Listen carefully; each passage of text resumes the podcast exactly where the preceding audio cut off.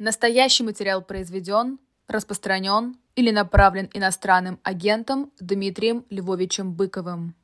Доброй ночи, дорогие друзья-полуночники. Простите, что я выхожу сегодня в записи, но просто так получилось, что у нас концерт ровно в тот момент, когда я должен эфириться. Концерт этот в Нью-Йорке с Юлием Кимом. Он прилетел, слава богу. Мы презентуем его «Американское избранное», которое, спасибо Корнелю, здесь напечатали. И, соответственно, там будут последние экземпляры книжки «Вторая смерть». Ну, собственно, звать я уже никого не могу, потому что вот ровно в тот момент, когда вы это слушаете, мы там выступаем.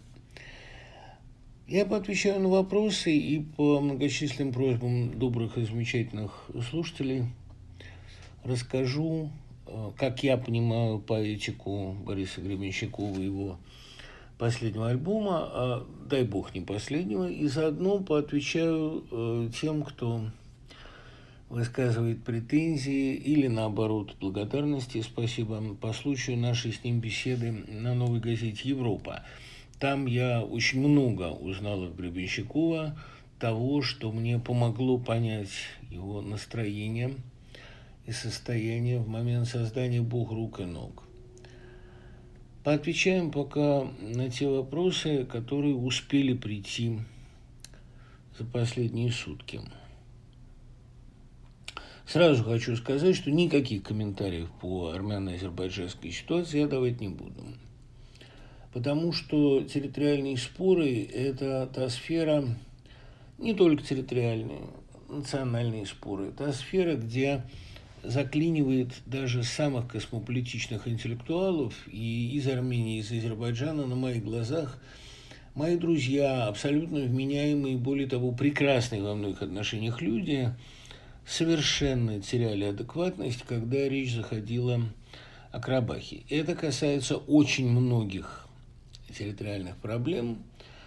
Я понимаю, что никогда англичане и ирландцы не будут спокойно обсуждать статус Ирландии. Насчет шотландцев, кстати, не знаю.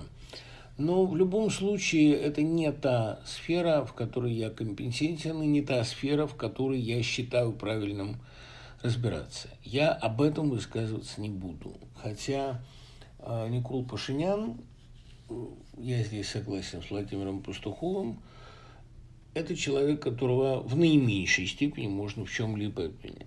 Ну, а дальнейшее – это rest is silence. Ну, простите меня, правда, есть вещи, которые я считаю не нужным не обсуждать, не комментировать, не раздувать, не расцарапать. Ну, это правда. И ситуация, не имеющая разрешения, как любая кровная месть и любая территориальная драка.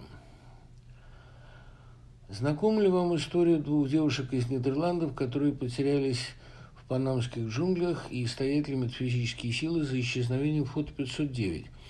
Паш, я абсолютно убежден, что вот этот якобы стертый фотографический кадр, на котором якобы что-то можно было рассмотреть насчет их судьбы, я уверен, что там ничего бы не было. Хотя дюжина профессиональных экспертов из сети обязательно бы там что-то увидела судьбоносное. Действительно, две нидерландские студентки исчезли в джунглях Панамы, ну, в лесу, там не совсем даже джунгли, там национальный парк, в который они забрели по вполне известной, давно протоптанной тропе. Что с ними там случилось, совершенно непонятно. В этой истории очень много мистических и совершенно непостижимых деталей, именно деталей, вот, которые мы на курсе «Поэтика триллера» обсуждаем как триггерные, как самые такие спуско-крючковые, запускающие механизм ужаса. Вот это там ступня в кроссовке, там обглоданные кости.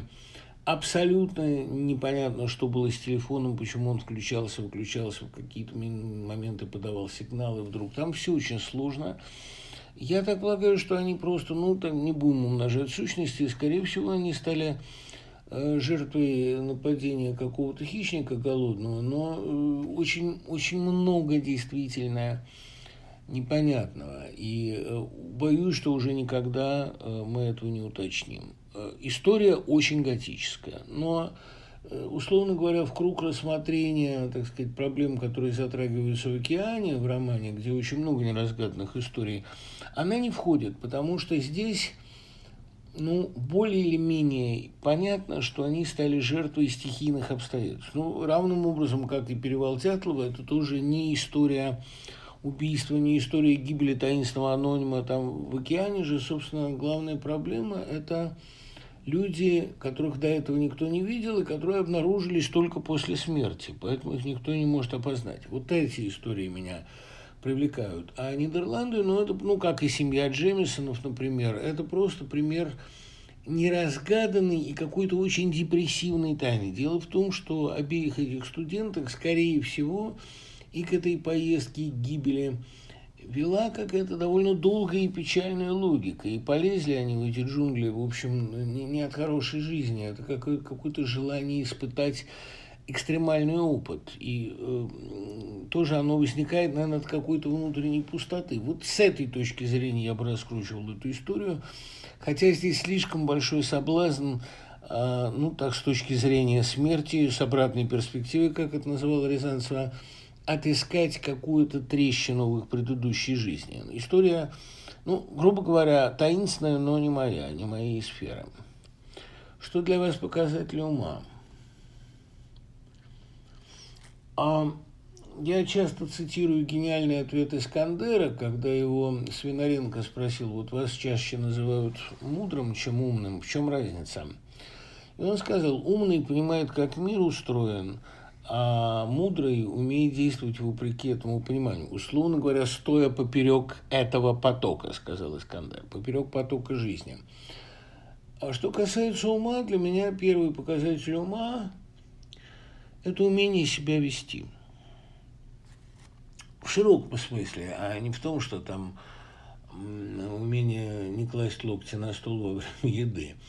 Мне могут сказать, что по этому критерию я, наверное, дурак, но дело в том, что под умением себя вести, опять же, я понимаю умение общаться с правильными людьми и не общаться с неправильными, умение разбираться в людях, умение отличать главное от второстепенного, делать ставку на добро и в предлагаемых обстоятельствах выбирать наименее подлую модель поведения. Кстати говоря, очень хорошую формулу ума дал Ходорковский. Он когда сказал: если нет прагматического поступка, выбирайте моральный.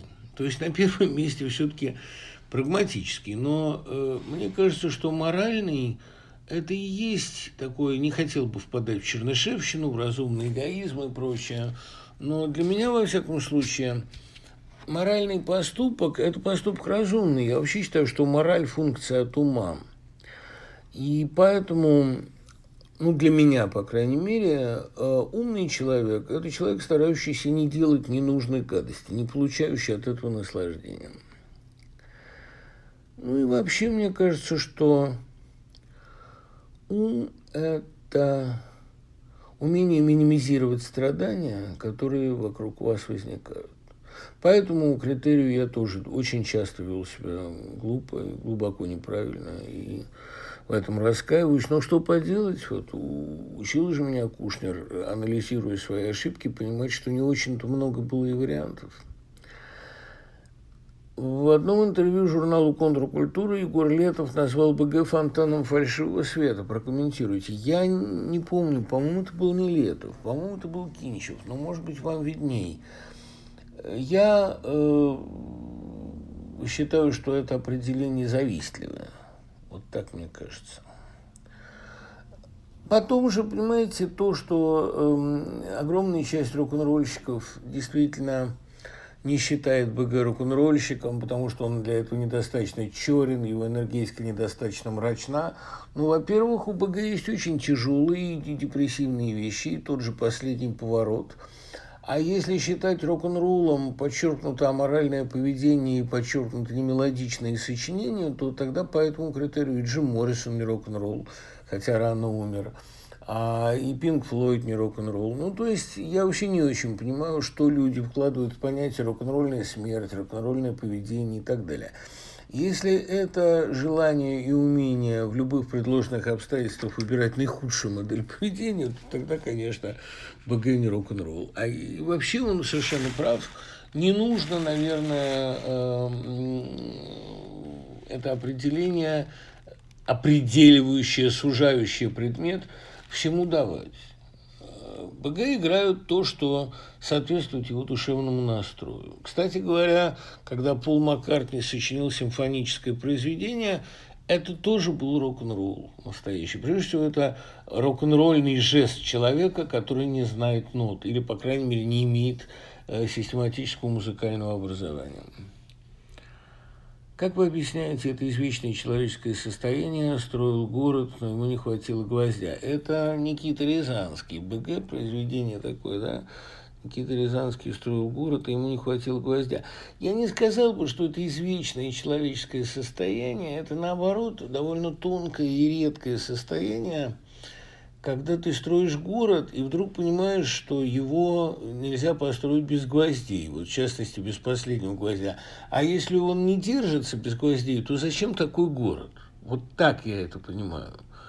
Он ушел из города, он перестал его строить, именно потому, что слишком много гвоздей требуется для этого забить. А гвоздь для меня – это довольно негативное понятие. Ну, в данном случае, по крайней мере, да. Я думаю, что... Это немножко, опять-таки, корреспондирует со стихотворением Бузнесенского. Он задумал такую картину, что висела она без гвоздя. Действительно, все приколачивать гвоздями неинтересно. А вот зодчество без единого гвоздя, на котором бы все держалось, зодчество, когда все висит в воздухе, вот это и есть высшая форма искусства, высшая форма зодчества. Как вы думаете, правда ли, что кем бы ты ни был, в конце тебя ждет дом всех святых? Ну, каждая фраза БГ может быть понята десятком противоположных способов, и на этом отчасти, опять без гвоздя, удерживается вся его довольно прихотливая и сложная поэтика. О поэтике его я буду говорить в конце, потому что очень много было просьб рассказать про его последний альбом, и именно поэтому... Я в очередной раз отложил тему там, послевоенной прозы русского зарубежья. Про Газданова и Набокова мы успеем поговорить. Про этот альбом действительно говорить хочется именно потому, что в нем наиболее наглядно реализован главный принцип поэтики БГ. Это сочетание поразительно точных и конкретных реалий с поразительно размытыми и общими терминами, когда... Одна конкретная деталь и одна конкретная примета времени, ну, я не знаю, как алмаз на фольге, держится среди огромного количества амбивалентно, многообразно понимаемых общих мест. Это вот это сочетание и создает удивительный пейзаж гребенщиковской поэзии, когда все держится на одной точной, конкретной, иногда там, предельно откровенной и жесткой формуле, а все остальное может быть понимаемо десятком разных способов. И, ну, как у Акуджавы примерно, когда у него одна прицельная, там, прицельно бьющая формула, и все это погружено в пространство мерцающих смыслов. Вот слово Акуджавы «мерцает», говорил Богомолов, и был совершенно прав. Вот мне кажется, что амбивалентность, многообразие понимания гребенщиковских песен, они создают вот эту атмосферу, на фоне которой одна подмигивающая, точно в тебя направленная деталь производит удесятеренные впечатления. Ну, как «Голубой огонек» в песне про «Голубой огонек». А знакомо ли вам чувство эротической одержимости и как с этим можно справиться? Да, понимаете, я бы не сказал, что это эротическое. Наверное, знакомо. Ну, то есть, были очень такие действительно яркие случаи в моей биографии, когда женщина вызывала у меня желание с ней спать и никаких других желаний. Такое бывало, да. Ну, то есть, разговаривать с ней было совершенно не о чем. А вот это, да, это хотелось. Но это редкая история. Мне гораздо более знакомо чувство не эротической одержимости, а чувство безумной зависимости от другого человека, когда ты понимаешь, что ты без него жить не можешь, что вот этот человек – это самое прекрасное такое, да, это такое абсолютное средоточие того, что тебе нужно. А это не эротическая вещь, это синтез всего. И тогда ужасное чувство возникает. Не может же быть, чтобы это не было взаимно, не может быть, чтобы она могла без меня обходиться. Наверняка такое точное совпадение – это признак настоящей любви. И, в общем, да, надо сказать, меня это не обманывало. Я такое испытал трижды в жизни. В последнем случае с наибольшей силой. И до сих пор эта одержимость никуда от меня не девается. Я совершенно искренне убежден, что если бы не Катька, я давно бы уже подох. Но эта одержимость, прямо скажем, не только эротическая. Это одержимость тотальная. Мне с первого дня все время хотелось с ней разговаривать, там, ну как-то от нее не отходить и так далее. И это не самая плохая одержимость. Ну, Быков, вот, кстати, в этом интервью, посмотрите, там интересные вещи. Я его говорю, там, задаю вопрос, а в состоянии влюбленности вы умнели или глупели? Он говорит, состояние влюбленности я сильнее всего испытывал, когда в детстве меня не пускали в школу по болезни, и я утром смотрел на рассвет. И вот этот рассвет вводил меня в такой восторг, что вся влюбленность по сравнению с этим была только этому. И это, конечно, состояние, в котором не то чтобы умнеешь, но лучше понимаешь мир. Да, наверное, так. Другое дело, что я очень хорошо помню, как себя чувствуешь, когда болеешь и в школу не идешь. Но у меня, вот видите, все-таки у каждого очень это индивидуально, у меня это состояние было совсем особенным. Это было чувство лютой вины от того, что все идут в школу, а я нет, от того, что вот все нужны, а я нет. И я очень не любил это состояние. Другое дело, что у меня была масса возможностей, даже по советскому времени, масса возможностей интересно это время провести. Провести его интереснее, чем в школе. Я перечитал всю домашнюю библиотеку, там я пересмотрел все учебные программы, которые шли по, как сейчас помню, третьей программе, и все фильмы с субтитрами редактора Аэро. Но, ну, кстати, бесконечное число раз пересмотрел «Звезду пленительного счастья». Но особенно, когда все возвращаются из школы, ужасное чувство, что вот все работали, а ты праздно шатался.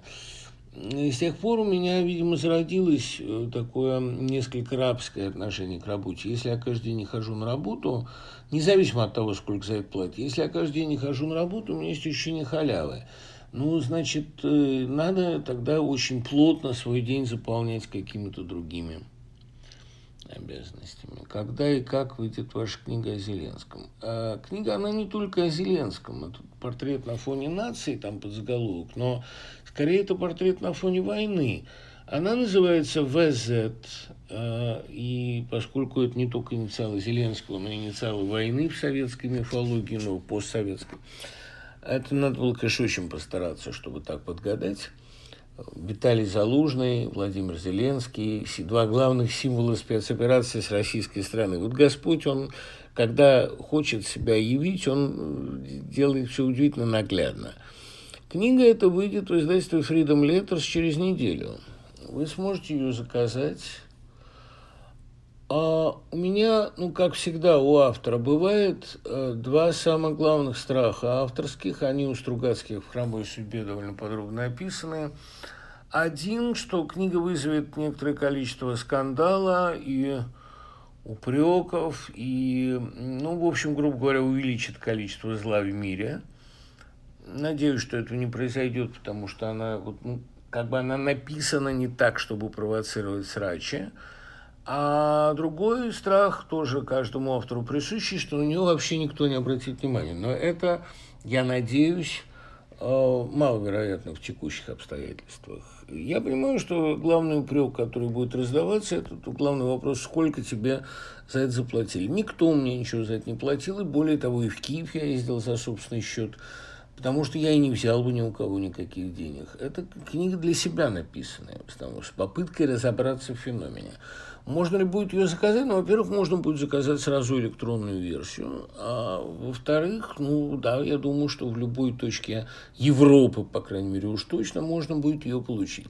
Насчет издания на других языках я пока ничего не знаю. Я получаю разные предложения, но с ними работает опять-таки издательство Freedom Letters. Я ему все права препоручил. Если вам эта книга будет интересна, если вам это кажется любопытным, я очень приветствую ваш интерес и горячо вас за него благодарю.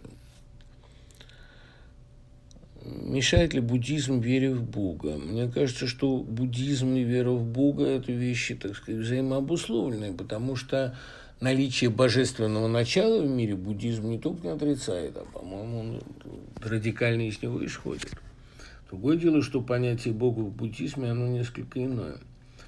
Мне интересно, как у вас уживается вера в Бога и абсолютная логика. Я бы даже сказал, логика математически научная. Нет, ну, Игорь, что вы, какая там научная? А уживается потому, что мир без Бога – это храм без купола. Все линии устремлены в эту точку и в ней сходятся. Как раз, мне кажется, божественное присутствие в мире – это очень логическая вещь, очень разумная. Но знаменитая фраза там «я душой материалист, но разум протестует», то, что записал Пушкин после разговора с Пестелем, и то, что Самойлов... Я, кстати, не помню у Пушкина эту запись. Там, по-моему, он просто говорит, что говорил с Пестелем, это один из самых оригинальных умов, какие я знаю. А вот эту фразу я там не помню, но, может быть, Самойлов и сам ее выдумал, она скорее в его духе, такой стилизации под просвещение. Но я согласен, что в душе можно быть материалистом, даже тогда иной раз, когда ну, возникает злоба на устройство вещей, и думаешь, какой же Бог мог бы это терпеть. А на самом деле, конечно, разум протестует. Разум протестует против картины тотальной хаотической бессмыслицы. Вот отсюда, наверное, моя религиозность, идущая, ну, не столько от ума, да, но сколько от чувства какой-то роковой метафизической недостаточности, которую мир без Бога просто сует себе под нос. Он просто вот кричит о ней. Я помню, как Леонид Алексеевич Филатов, с которым мы дружили, рискну сказать, дружили. И сидел я у него на Таганке в его квартире напротив театра. Чего-то Нины Шацкой дома не было. И сидели мы, значит, курили.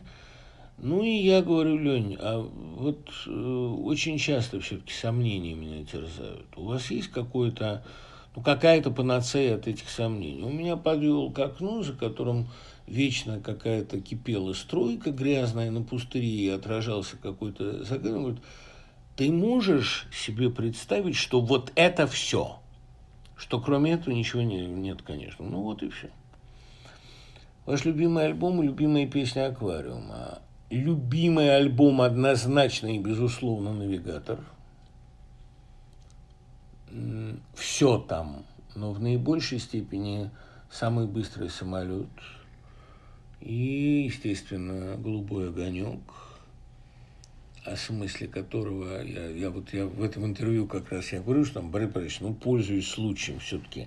Я знаю, что вы не любите, когда вас просят истолковать тот или иной образ, но, по крайней мере, с чего начался этот «Голубой огонек», какой смысл этот «Голубой огонек» для вас имеет? Во всяком случае, не общественно-политический. То есть это не мигалка. А может быть, я думаю так вот, что это «Голубой огонек». У БГ же всегда очень, так сказать, все полисемично, многозначно, ассоциативно. И, скорее всего, первотолчком к написанию этой песни являлось то, что «Голубой огонек» – это одновременно и мигалка, и праздничное советское шоу.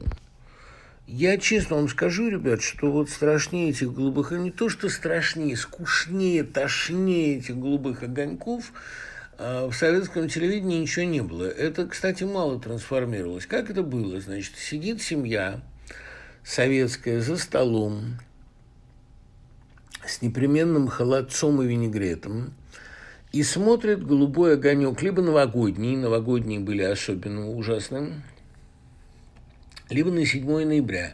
Почему они назывались «Голубыми огоньками»? Ну, понятно, «Голубой огонек» телевизора черно-белого. Значит, как это строилось? Сначала, если брать новогодний сюжет, выступает доярка, передовая или комбайнер. И это было страшное издевательство над людьми труда, потому что этих людей труда заставляли с бокалом фальшивого шампанского в руке произносить такие же фальшивые, это называлось «здравицы». Здравицы в честь, естественно, партии правительства, советского народа, и люди, которые прожили тяжелую жизнь, люди, чьи лица, чьи руки были изувечены этим тяжелым трудом и долгим приспособленчеством, должны были, значит, изображать ликование и благодарность и говорить этот глубокий фальшак. Потом появлялся фольклорный ансамбль, который начинал петь. Потом пара представителей советской эстрады, потом, если везло, Петросян или кто-то, или Хазанов, кто-то из сатириков, и потом включались на час мелодии и ритмы зарубежной эстрады. Один раз в году их на Новый год демонстрировали. Это была просто вот такая жопа, понимаете? И самое ужасное, что вот праздник, атмосфера праздника от этого убивалась сразу, а люди иногда за столом собирались малознакомые, и им нечем было говорить, кроме как смотреть телевизор. Хорошо, что молодежная среда никогда «Голубой огонек» не смотрела. Она там играла в бутылочку или пела авторские песни, или просто расходилась целоваться по разным углам. Вот я думаю, вот это тот случай, когда у Бориса Борисовича сработало «Голубой огонек» мигалки и «Голубой огонек» советского празднества, и то, и другое смертельно. Ездит смерть вот в черной машине с этим. А любимая песня у меня, опять-таки, совершенно однозначно «Еще один раз». Но это не мешает мне также пылко любить «Истребителя» из «Снежного льва». Это не мешает мне любить практически весь русский альбом. И та, которую я люблю, от которой я всегда просто прихожу в сентиментально-романтическое состояние. Ну, много чего. У БГ же хитов страшное количество. «Псалом».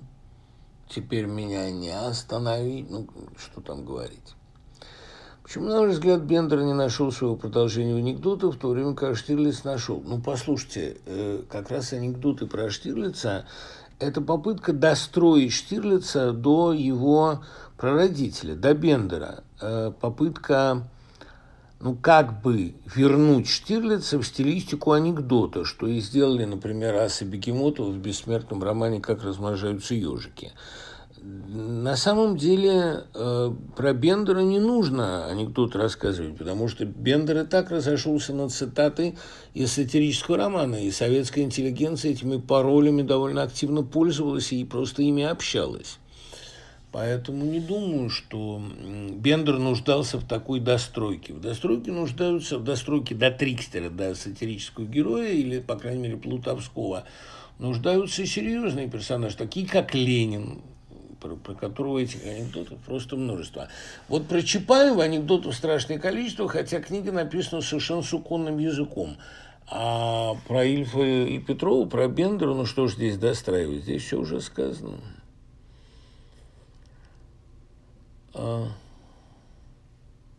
Хорошие стихи Анны Курц, спасибо. Известно ваше знакомство с творчеством Максима Романова. Почему не только с творчеством, я и лично с ним знаком.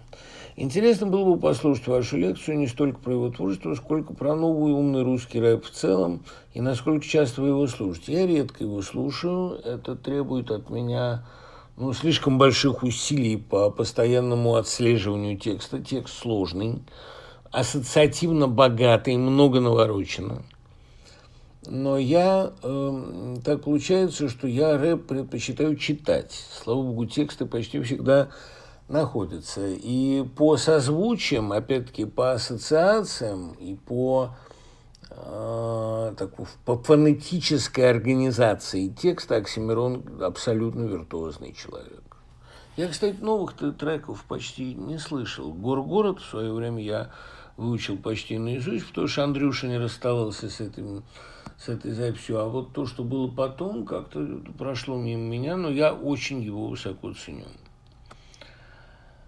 А вы говорили, что больше всего любите у Пелевина роман «Числа». Верите ли вы в мистические свойства чисел? Я не верю. У меня есть более серьезные предметы для веры, но какие-то примитивные нумерологические приметы у меня, конечно, есть, какие-то любимые числа, там, но я не строю свою жизнь, исходя из этого. А можно ли сказать, что для Путина 24 роковое число, 24 февраля объявляется война, 24 июня Пригожин идет на Москву, и 24-й год может стать для него роковым. Не знаю, станет ли, многое указывает на это, но проблема в том, что вот как раз нумерология – это вещь случайная и поверхностная. Я верю в другое, там, ну, я не знаю, в повторяемость событий. Когда в вашей жизни повторяется какая-то коллизия, это почти всегда говорит о том, что вы совершаете ошибку здесь, что здесь болевая точка. Но насчет цифр, ну, нет, мне как-то это кажется, понимаете, ну, несерьезным. И любая попытка, вот я помню, Попов, директор знаменитого Челябинского математического лицея, мне говорил, что огромное количество людей свихнулось на попытках построить нумерологическую этику, числовую этику. Я знаю, кстати говоря, что это был один из последних проектов Березовского, о котором он любил говорить с другим профессиональным математиком Дубовым. Попытаться построить числовую этику, потому что этика абстрактная, гуманитарная, много раз давала сбои. Ну, как глобальный проект, это, наверное, интересно, а к чему это приводит в реальности, мы можем увидеть в фильме Триера «Нимфоманка». Чего вы ждете от нового романа Пелевина? Ну, роман Пелевина, вот это «Возвращение в Элексин» или «Путешествие в Элексин», тут меня вы спрашивали, там, вы говорите, что там от Пелевина ничего нельзя ждать. Я никогда такого не говорил. Наоборот, когда закончится эпоха, Пелевин прекрасно ее отпоет.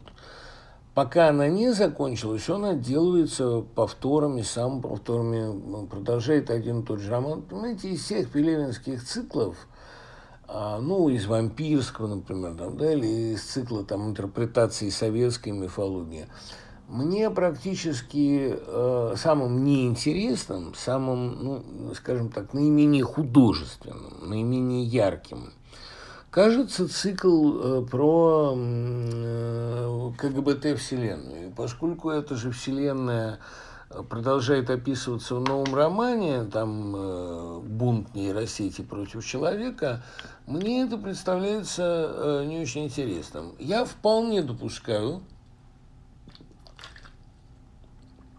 что события последнего года там отражены. Я вполне допускаю и то, что Пелевин исчерпывающе предсказал реальность последних лет, и теперь, ну, он ее, на мой взгляд, не предсказал вовсе, и теперь ему, вот он пошел дальше, он описывает мир далекого будущего. Я готов признать право художника в самые роковые, в самые страшные минуты писать все, что угодно.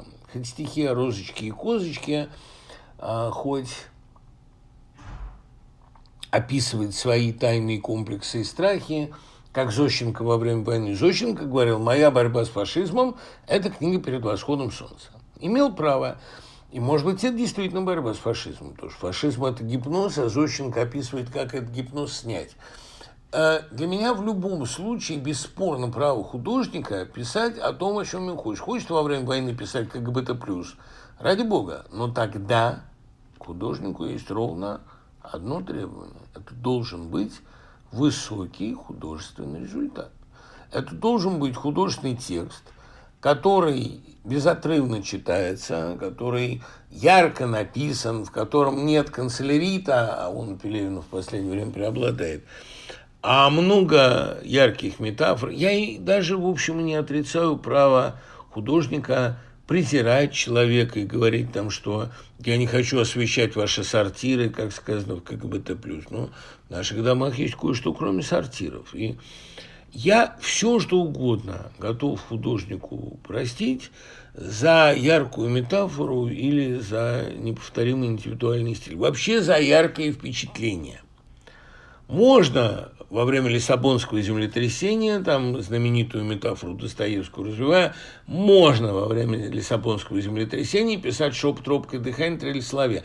В этом даже есть своеобразное мужество, в том, что вы безумству природы или истории противопоставляете небесную гармонию. Да ради бога, вперед из песни. Но я, опять-таки, если бы я видел здесь великий художественный результат, не сомневайтесь, я бы абсолютно честно об этом сказал. Я вполне допускаю, что в новом романе Пелевина это есть. Но вот там уже есть одна цитата из этого романа: «Человек, которому каждый день есть что сказать, подозрителен». По-моему, нет. Есть люди, которые каждый день что-то говорят, ну, как в свое время Арестович вынужден был, или Подоляк. И им приходится это говорить, это их работа, и они не подозрительны. А вот человек, который каждый год выпускает по роману, подозрителен. Тут есть определенное пространство для сомнений. Но я всегда готов допустить, я исхожу всегда из презумпции гениальности. Пелевин написал несколько великих произведений. Это не только «Затворник шестипалый», это и «Числа», это и отдельные страницы в «Ахуле», вот в этой, в «Священной книге оборотня». Я всегда допускаю, что Пелевин способен еще волшебно преобразиться и сделать чудо, что он не превратился в автомат по воспроизводству самого себя. Как вы думаете, поверхностное ознакомление с десятком рассказов Чехова могло бы сказаться на жизни ведущих Первого канала и приснами? Почему выдающийся Антон Павлович не табуирован в России? Игорь, я должен вас горько разочаровать.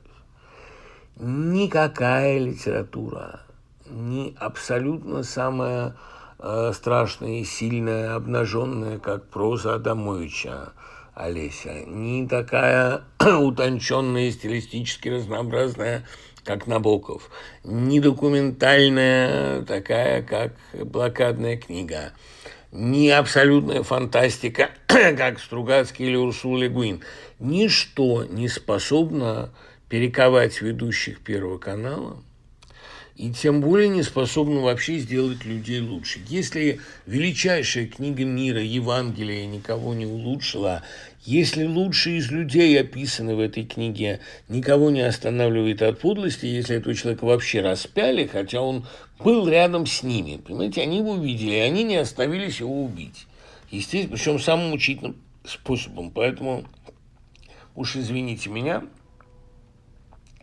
никакой веры в волшебные способности литературы у меня нет. Да и вообще, если посмотреть на вещи шире, я не очень верю в воспитуемость человека. Можно его перековать, если в нем что-то такое есть. Но мне кажется, что человек рождается готовым. Мне очень горько об этом говорить, но я боюсь, что это так. И я не видел случаев, чтобы кто-то менялся. Ну, то есть, перемены к худшему я вижу, когда человек впадает там в ужасные прельщения. И то кое-что должно было настораживать при знакомстве с ним и раньше. Но то, что у человека какая-либо литература, в особенности ненавязчивый, и осторожный и крайне деликатный Чехов, при всей жесткости своих моральных диагнозов, он действительно избегает лобовых приемов и даже считает их унизительными для себя, для читателя. Я не верю в способность какой-либо литературы воспитывать какого-либо человека.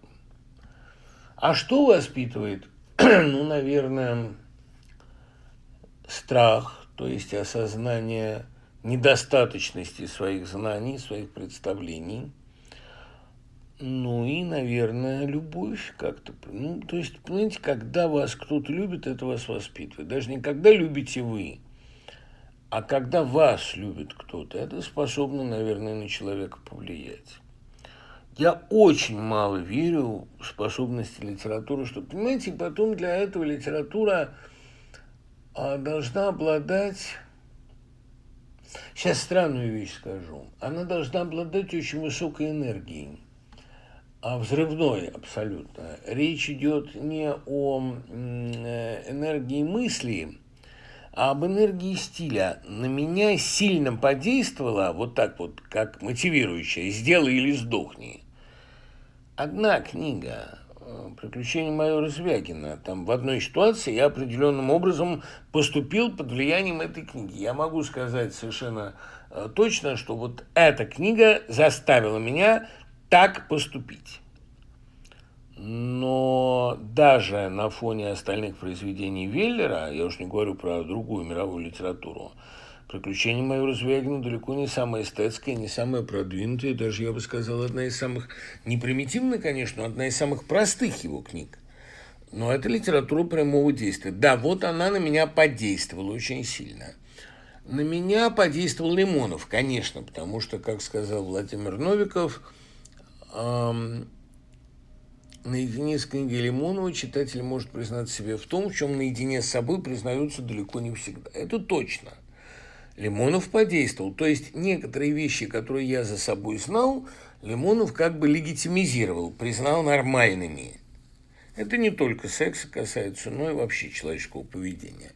А вот сказать, чтобы какая-то другая книга, иногда очень высокого класса, на меня подействовала, нет, я, пожалуй, не скажу. Лучшим, что написано в мировой литературе, я считаю третий том «Войны и мира». Но сказать, что третий том «Войны и мира» может заставить человека изменить свое поведение, это вряд ли. Как вам удается удержать в душе тоску по России, которая оказалась не такой, какой бы хотели ее видеть? Ну, Андрей, опять я вас должен разочаровать.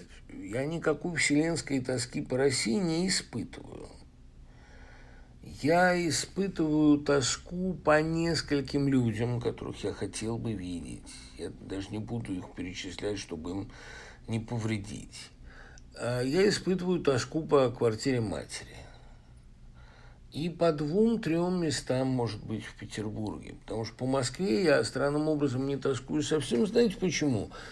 Потому что та Москва, которую я любил, Москва моего детства, такого бесконечно осеннего золотого детства, действительно все в кленах, какой я ее запомнил, той Москвы же нет больше. Она осталась, может быть, там в скверике на улице Дружбы, но, ну, где я рядом жил. Но она совершенно исчезла просто с карты. Ее нет больше.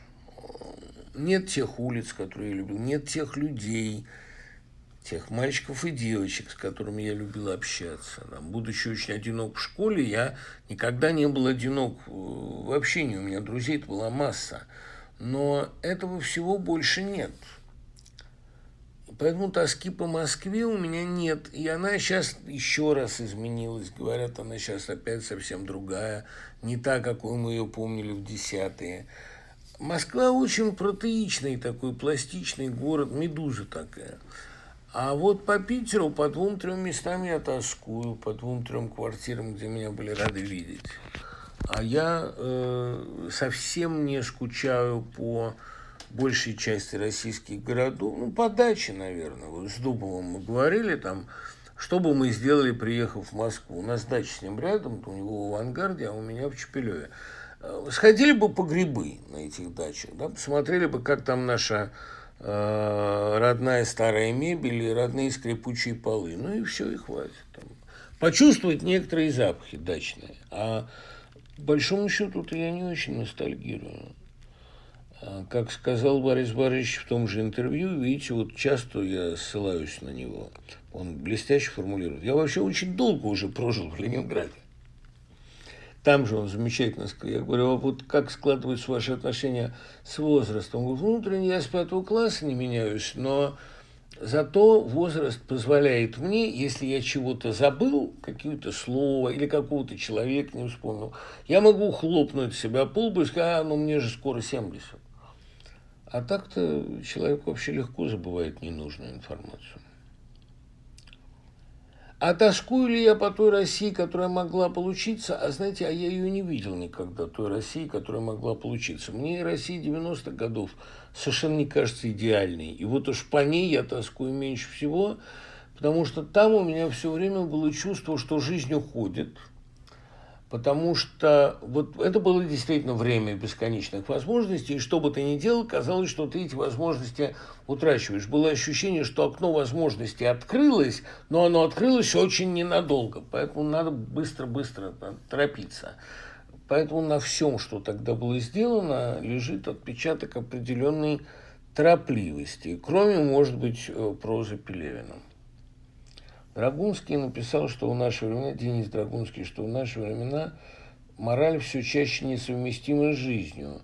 Жить им морально или угробить моралью свою жизнь – это ложная дихотомия, признак тоталитарного, что, ну, вы совершенно правы в том, правда, это вы приятно мне цитируете меня, что признак тоталитарного неправильного общества – это обилие ложных диктомий, как, например, свобода и порядок. Жизнь и мораль, мне кажется, это тоже ложные диктомии. Но, понимаете, вот, Илья, вы вынуждаете меня дать определение морали, а это определение, ну, то, которое для меня существует, которое дает Михаил Алексеевич в Остромове, это определение не очень лестное. Мораль – это свод правил, которые одни люди выдумали, чтобы угнетать других, чтобы казаться себе лучше на их фоне.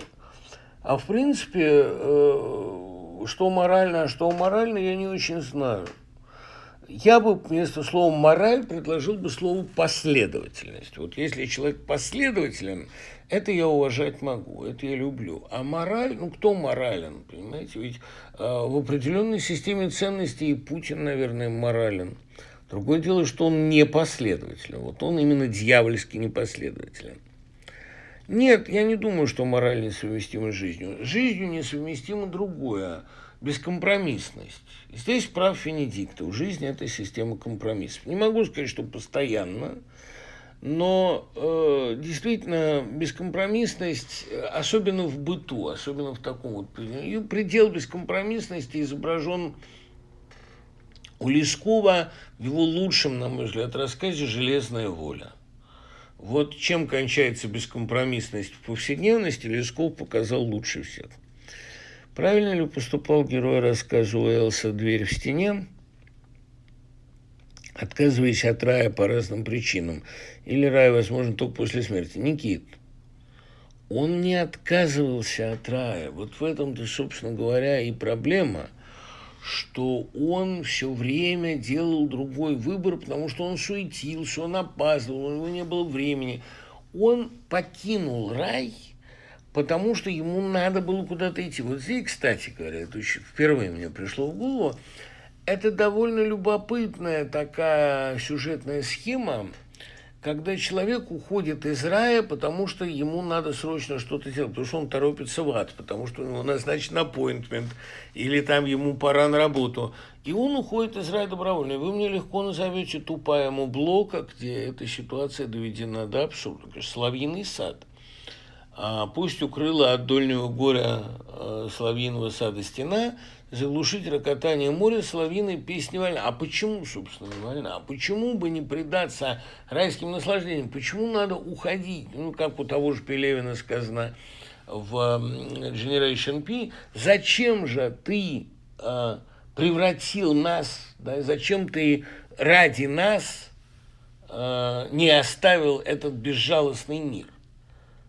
Там облака, это говорят ему. Вот, ведь когда-то его душа была из того же вещества, что эти облака, что эти ивы. Зачем же ты поменял нас на этот безжалостный мир?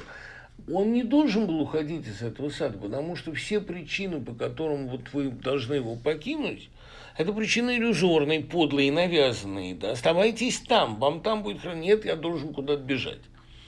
Другое дело, что возвращение в этот рай возможно ценой гибели, как вот герой попал там на стройплощадку. Кстати говоря, рассказ безумной красоты, я думаю, лучшая вещь Уэллса, но дело в том, что Уэллс вообще был гениальный писатель. Я, кстати, не помню, был он Нобелевским лауреатом или нет, видимо, фантастику считали трэшевым жанром, хотя он писал не только фантастику. Но вот кто Нобеля-то достоин не меньше, чем Киплинг, я уверен, потому что «Остров доктора Моро», «Машина времени», «Война миров» – это гениальная проза.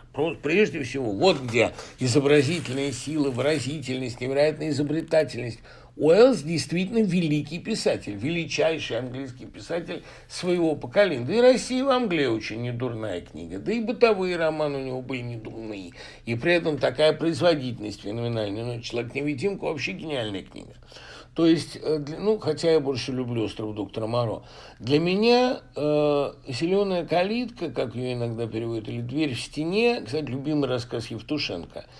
А вот для меня, наверное, «Дверь в стене» – это такой самый универсальный образ рая. У меня, кстати, довольно жирный привет этому рассказу передан в «Эвакуаторе». Помните, когда там герои идут мимо двери в секретный садик? с его разноцветными, там, радужными розами, розами радужных цветов.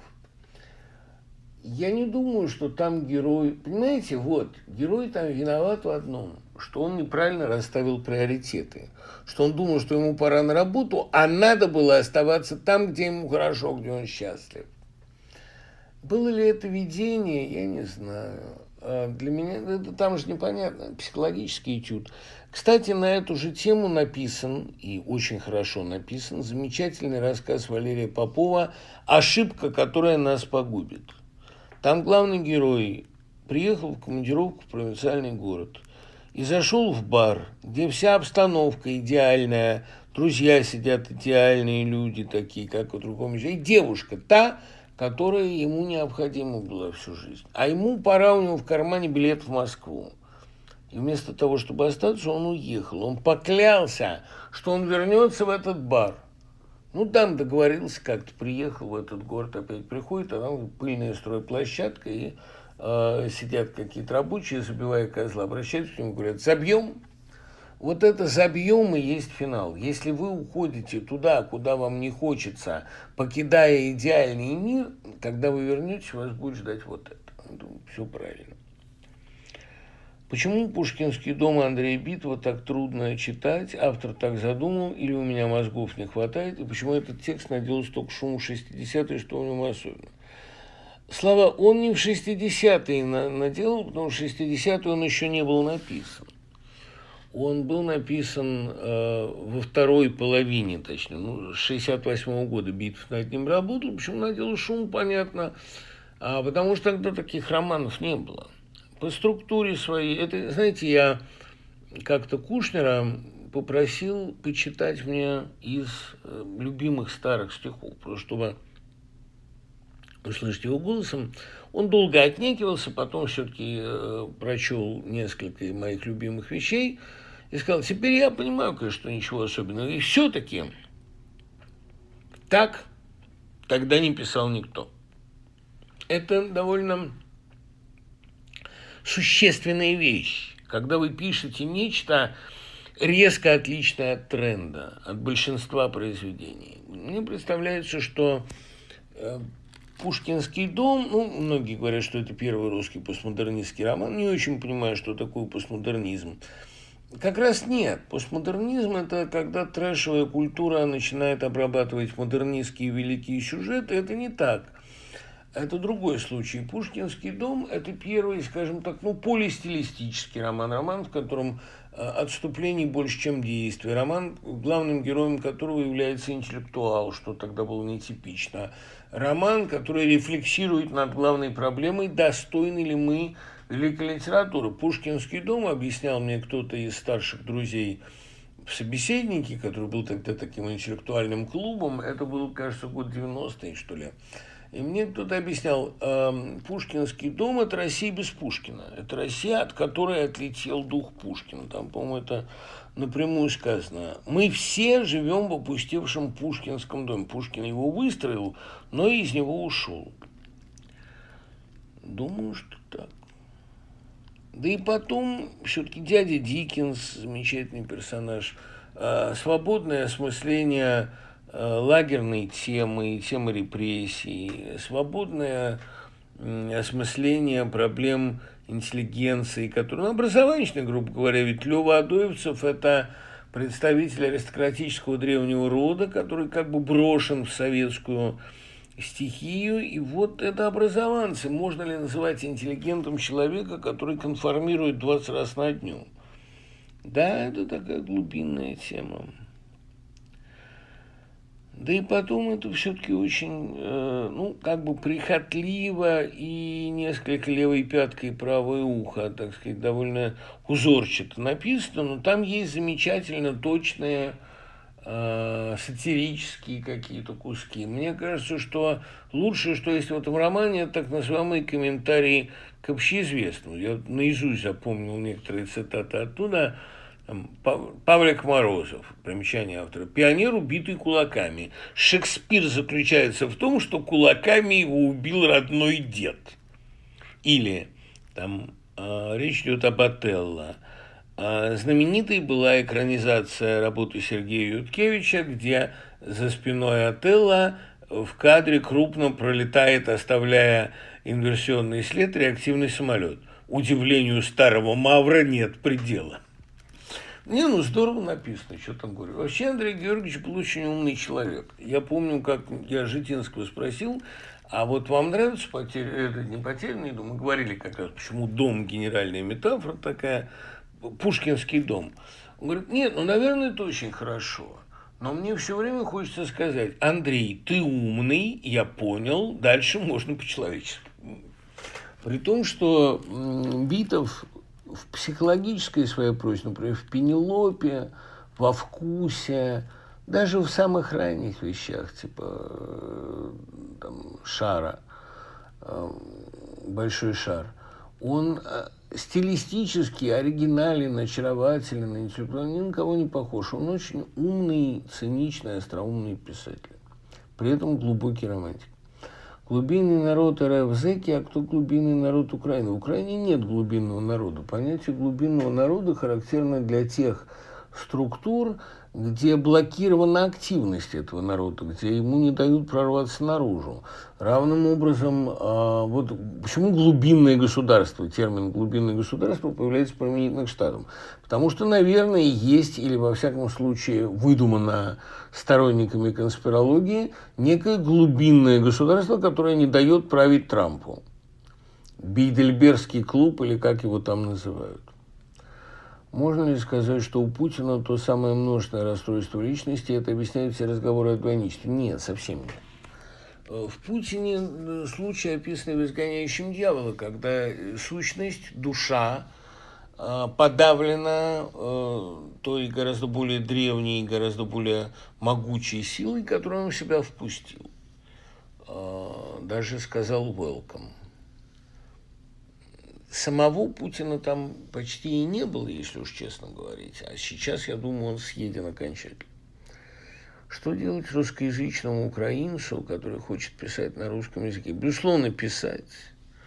Но надо смириться с тем, что в ближайшее время это так же маловероятно, как писать и печататься с ятями в России 21 года. 1900, естественно. Это когда-нибудь это будет, и более того, когда-нибудь этот творческий подвиг будет оценен.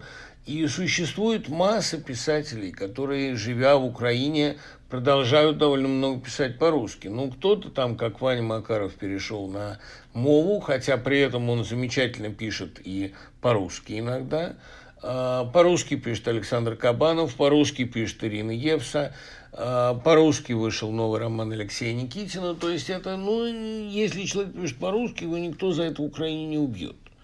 Другое дело, что это будет вызывать определенное отношение, как в Киеве, где запрещены публичные выступления по-русски. Но, понимаете, это примерно как вот в Израиле долгое время идиш считался языком изгнания, языком рабства, языком зависимости. Всех заставляли переходить на иврит. Сегодня там человек, говорящий на идише, вызывает умиление. Поэтому я не думаю, мне кажется, что это не вечное состояние. Русский альбом БГ очень силен, прежде всего, с точки зрения стихотворной техники, ни одной банальной рифмы. Но вместе с тем у БГ много откровенной халтуры, как минус прием. Иногда возникает чувство, что это писали разные люди. Нет, это никоим образом не халтура, просто, понимаете, у БГ же действительно те песни, которые мы считаем как бы более размытыми, менее понятными. Я уверен, что в каком-то другом состоянии не будут понятны все равно. Это как лунные буквы у хоббитов. Они проступают в той фазе Луны, в какой написаны. И, грубо говоря, они проступают в том состоянии, в каком их писали. Ну, как, например, вот я однажды в сильной тоске, мне все время приходило в голову Иволга Заболоцкого. Хотя внешне это стихотворение довольно спокойное, как бы даже дышащее некоторой надеждой. Но за ним стоит такая масса скорби, такая тяжелая гора скорби. И такая тоска внутренняя. Как вы относитесь к теории телегонии? Мой биологический сын абсолютно на меня не похож. Я думаю, что теория родилась не на ровном месте. Но там речь идет о том, что ребенок похож на любимого мужчину или на первого мужчину, а не на отца. Это теория телегонии, мне кажется, абсолютно неоправданной и вообще очень глупой, но как художественная возможность она, мне кажется, безумно интересной. Как, ну, опять-таки, как сюжетный вариант. Почти все научные теории очень, ну, квазинаучные, очень ценны в художественном отношении. Фоменковская теория – полная ерунда. А теория этого самого, господи, как его... Ну, пассионарная теория Гумилева, говорят, абсолютно антинаучно. Но как способ построить художественный текст, почему нет? А так, в принципе, никакой телегонии не бывает. Другое дело, что просто ребенок часто бывает похож на более отдаленного предка, о котором вы понятия не имеете. В этом плане ребенок такая же машина времени, как старик. Продолжаем разговор. Естественно, что какие-то вопросы, только что пришедшие, я просто не успеваю уже на них ответить. Говорю о том, что пришло в последние часа 3. Что вы любите из современной японской литературы? Понимаете, братцы, моя продвинутость литературная, она все-таки далеко не так легендарна, далеко не так глубока, как может показаться. Я литературу Востока, как говорил Набоков, Восток целиком, знаю гораздо хуже. Хотя Япония – это такой странный, наиболее западный Восток. Но я из современных японских авторов знаю только Кодзу Судзуки. Главным образом потому, что он написал «Звонок» и все его продолжения, ну, «Кольцо», на самом деле, вплоть до «Спирали». Кодзу Судзуки – это действительно гениальный писатель, выдающийся мастер триллера, для которого Хидео Наката нашел такую замечательную эстетику, а Гор Вербинский, как мне представляется, эстетику еще лучше. А думаю, что современная японская проза не привлекала до сих пор моего внимания, прежде всего потому, что сама жизнь японская от меня предельно далека. Я был в этой стране единственный раз в 90-м году. С тех пор никакого представления о том, что происходит там, у меня нету. Хотя мне это было бы чрезвычайно интересно. И японскую мангу, и японский кинематограф я знаю чрезвычайно плохо. Я надеюсь, что у меня будет время когда-нибудь с этим более углубленно познакомиться. Должен сказать, что оба Мураками, ни Рю, ни Харуки, при всем уважении к их таланту, никогда не вызывали у меня особенного трепета. Вы назвали Библию жестокой книгой. Почему и как вы это увязываете с собственным еврейством? Понимаете, «Жизнь и судьба» тоже жестокая книга, и «Война и мир» жестокая книга, и как-то со своей русской половиной я это легко увязываю. Все великие книги жестокие, жестоковыйные. Вообще присутствие в мире величия, присутствие великого – это из тех жестоких чудес, как называл это Лем. Вот мы живем сегодня в эпоху безусловного присутствия великого и мифологического в мире. Это наводит меня на мысли о том, что сегодня эпоха очередной неоготики, а не романтики. Именно потому, что для неоготики характерно ощущение, ну, своего бессилия, своей малости перед великими, разыгравшимися в мире силами. Мы сегодня игралище великих сил. Это довольно смиренное ощущение. И неоготика – это смиренное искусство, в отличие от романтизма, который бунтует против Бога. А готика, наоборот, перед ним трепещет, замирает перед его чудесами и так далее.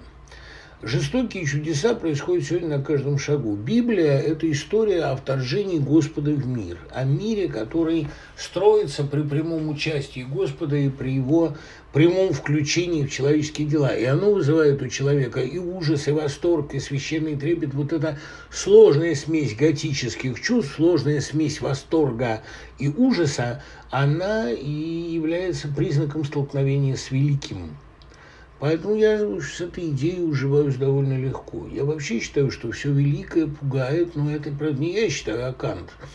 У Канта же, если вы помните, в критике способности суждения развивается такая идея, что есть удовольствие, которое мы испытываем, эстетическое наслаждение, прежде всего, которое мы испытываем, когда знакомимся с произведениями искусства. А есть священный ужас, который мы испытываем при виде возвышенного. И вот возвышенное, оно не имеет ничего общего с эстетически прекрасным. Более того, возвышенное может быть ужасным, оно может быть пугающим. Но как раз готическая эмоция, эмоция триллера – это эмоция возвышенная, эмоция столкновения с чудесным, с небывалым. А как раз для меня, например, сегодняшнее развитие человечества, сегодняшняя история – это подтверждение давней догадки о том, что мир не ограничивается материальными стимулами, материалистическими проявлениями, о том, что в мире огромен процент необъяснимого, и более того, о том, что в мире действуют вполне очевидные, вполне видимые, ну там на расстоянии вытянутой руки, абсолютно готические силы, мистические силы. Я не хотел бы впадать в дурную прохановскую мистику, но, понимаете, если существует дурная мистика Проханова или Дугина, это не значит, что отсутствует в мире возвышенная мистика христианства, возвышенное представление о чуде. Я вообще хотел бы разделить прекрасное и возвышенное. Да, мы живем в ужасные времена, это бесспорно так. Во времена, когда убивают стариков и детей ракетами, во времена, когда беззастенчиво лгут, во времена, когда узники томятся в тюрьмах только за то, что назвали войну войной, ну и так далее. Но при всем при этом мы живем, безусловно, в возвышенные времена, которые проявляют каждого. Это главная примета возвышенного времени. Оно такое рентгеновское, оно делает каждого человека равным себе. Вот Шендерович в ответах на Акунинскую анкету правильно пишет: «Худшие времена в моей жизни – это когда я был не равен себе». Ну, это действительно трагическое самоощущение. Сегодняшние времена дотягивают нас всех до высокого оригинала. У меня стишок был об этом, вот в предпоследней книжке там. «Господь, Господь, не проявляй». Вот именно это проявление, это мучительное состояние, с которым нам всем приходится жить. Когда выйдет новая книга стихов? Новая книга стихов выйдет в ноябре, и называется, как я уже говорил, «Второй Браунинг», «Новый Браунинг». И она будет продаваться довольно широко. Мне надо, для того, чтобы ее сдать в издательство, мне надо написать туда 2 стихотворения, которые я считаю своими лучшими стихотворениями. Вот как там есть 2 лучшие поэмы, ну, 2 для меня наиболее важные. Точно так же там есть 2 стихотворения, которые я считаю своими лучшими. Они находятся в работе. Мне их надо дописать. Акуджава говорил, БГ повторял раньше, песню пишет за 40 минут, а сейчас у него уходит 2 недели.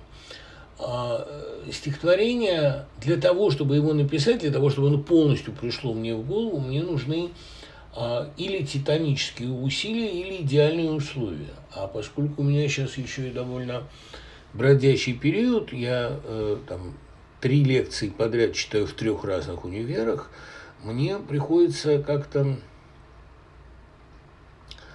в гостиницах это сочинять. И это довольно, довольно мучительный процесс сосредоточения на новом месте. Я при всей своей любви к странствиям по природе своей человек такой довольно, если угодно, ощетлый. Можно ли рассматривать Венеру Ильскую как готическое произведение? Венера Ильская, это, я понимаю, что это идет цикл вопросов, связанных с новым курсом по готике и по поэтике триллера в Барт-колледже.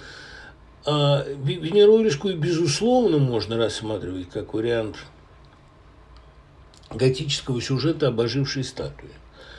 Забегая несколько вперед, поскольку лекция об оживших статуях у нас будет только на той неделе, но для тех, кто не записан в Барт-колледж, я могу это бело рассказать. История ожившей куклы и, так как вариант ожившей статуи, это история такая триллерная, начиная примерно с «Легенда сотворения мира», начиная с эпоса Гильгамеша, начиная с великих древних эпических поэм Шумера и Аккада и так далее. То есть, начиная с древнейших времен, человечество рассматривало сюжет об ожившей кукле, которую Господь слепил, и Верховное Божество слепило из праха и глины, и поэтому вечный, главный, кстати говоря, очень готический конфликт человеческой природы – это нарушенный баланс огня и глины, согласно формулировке Леонида Леонова. Значит, вот этот вот нарушенный по книге Еноха. Этот нарушенный баланс, он приводит в результате к тому, что человек всегда стремится к недостижимому и всегда, к сожалению, терпит поражение на этом пути или совершает величайшие злодейства, пытаясь присвоить себе божественную функцию. Человек – ожившая кукла Бога. Барби – ожившая кукла человека. Этот сюжет мы наблюдаем в сегодняшней культуре. Адам и Ева – ожившие куклы библейского бога, голем – ожившая еврейская каббалистическая кукла, ожившая статуя Пигмалиона, и, кстати говоря, Алексей Толстой замечательно додумал эту историю в «Графе Калиостро» и в фильме «Формула любви», когда ожившая статуя оказалась отвратительной бабой. А самое любопытное, что Венера Ильская является частным случаем этой истории. Дело в том, что, понимаете, ну это такой Стивен Кинговский вариант. Воскрешая мертвых, мы воскрешаем не тех, кого мы знали. Мы воскрешаем людей, которые уже побывали или уже находятся по другую сторону. А воскрешая прекрасную во всех отношениях статую Венеры Ильской, главный герой разрушил древнее заклятие. И воскресшая Венера, ожившая Венера, задушила его в своих обетах. Это довольно страшная история, но она вписывается в, так сказать, распространенный сюжет неоготики. Вещь, которую мы полагали своим творением и, более того, своей собственностью, оказалась наделена свободной волей. Вот, собственно говоря, в этом вся заковыка, потому что мы думали, что она наша, она непонятно чья. И естественно, что наличие у человека свободной воли – это для Бога довольно неприятный сюрприз, хотя весьма возможно, что этот сюрприз изначально закладывался в схему. С чем это связано? Ну, прежде всего в том, что главный парадокс любого творчества заключается в том, что это творчество развивается по своим имманентным законам. Какую штуку драла моя Татьяна, вышла замуж за генерала. И хотя Набоков, например, утверждал, что он абсолютный диктатор в своих произведениях, все равно в фабульной схеме «Лолиты» он абсолютно против своей воли повторил фабульную схему «Доктора Живаго», «Тихого дома», ну, схему родственного растления, инцеста, о которой, разумеется, он не думал. Он не думал, что Аксинью растлил ее отец, и не думал, что Лару растлил ее отчим, и что Лара – это вообще Лолита своего рода. Он об этом не думал, он писал свое произведение. Но законы художественного творчества, структуральные, структуралистские законы, оказываются сильнее, чем автор. Главный парадокс, с которым каждый автор сталкивается, это то, что его персонажи ведут себя по своей логике. Он может заставить их изменить художественной правде, как у того же Алексея Толстого в «Хождении по мукам». Даша, Телегин, Катя полностью переродились к третьему тому и стали вести себя, как требует канон соцреализма. И вообще роман закончился сценой там озвучивания плана Гойл-Ро. Но именно поэтому третья часть романа «Хмурое утро» и не представляет почти никакого интереса. Это насилие автора над героями и над собственным даром. А так-то природа, конечно, природа этой истории, природа этих героинь вела их к недвусмысленной гибели. А уж Телегину и Рощину вообще не следует обольщаться. Это просто роман был начат про одно, а задуман про другое, и в другом жанре совершенно, в жанре советской эпопеи. Поэтому же, кстати, причина того, что большинство советских эпопей остались незавершенными, недодуманными, да, увязли в историческом материале.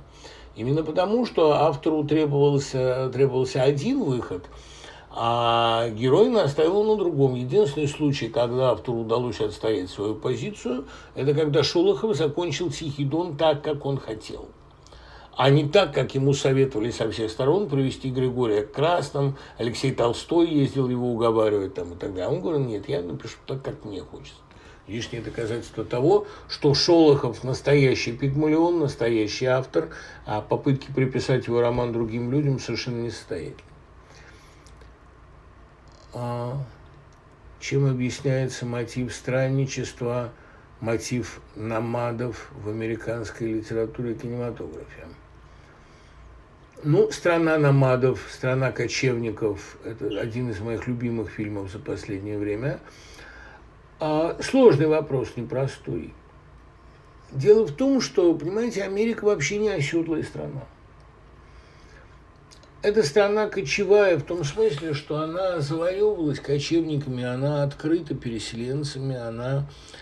Ну, то есть коренное население Америки, индейцы, оно фактически минимизировано. Его легенды, его правила, это все живет глубоко в подсознании страны.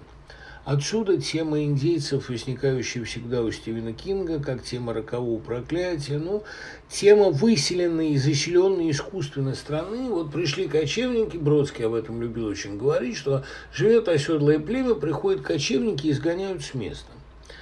Американцы – это, в принципе, кочевой народ. Народ конкистадоров, народ пассионариев, которые сорвались с места завоевывать новую землю, искать свою Эльдорадо, свое золото.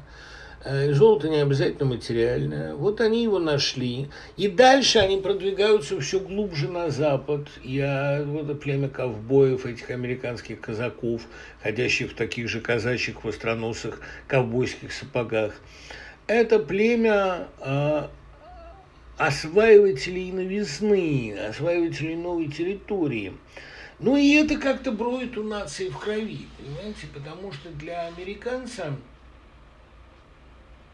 не характерно желание обрастать вещами. Именно поэтому в любом местном городке обязательно есть магазинчик древностей, обставленный прелестными, трогательными, забытыми вещами, которые или гаражный распитомен, гаражный распродаж. Люди переезжают и распродают ненужное. Ну, то, что, ну, как в песне Маккартни «Джанк», то, что было, ну, гаражная распродажа, то, что куплено когда-то молодой, а ныне распавшейся семьей, вещи стариков, которые невозможно больше хранить.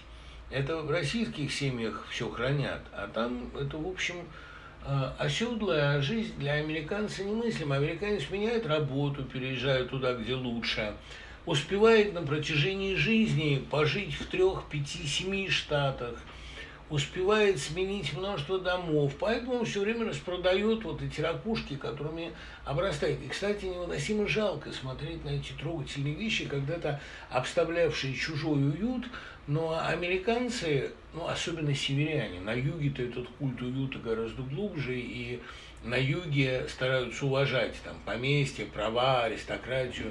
Северяне не таковы. Я, кстати, вот недавно говорил с одним политологом местным, он говорит, что разделение на северян и южан не только не исчезло, оно обострилось, оно стало глубже. Но действительно, когда вы посещаете Южные Штаты, вы видите гораздо большую оседлость, гораздо большее уважение к традиции, ее авторитет.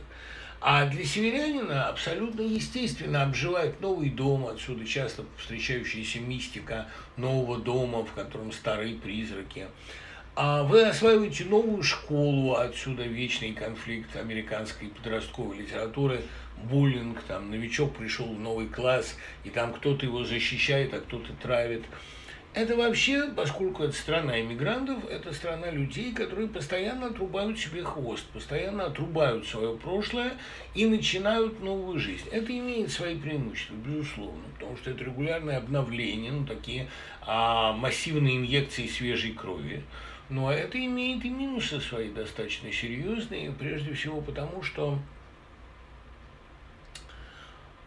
традиция, моральные нормы, все это оказывается довольно релятивным, относительным. Вы не всегда можете там, действительно в американском фольклоре проследить традиционные ценности. Наоборот, вы видите такую издевку над ними.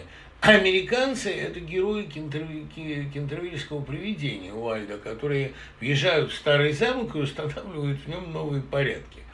И поэтому «Страна номадов», «Страна кочевников», она рассказывает о людях, которые переезжают с места на место, не обзаводятся домом. Сколько мы знаем американских семей, которые в результате распада разъехались, там, поехали по стране, меняют разные города и разные работы.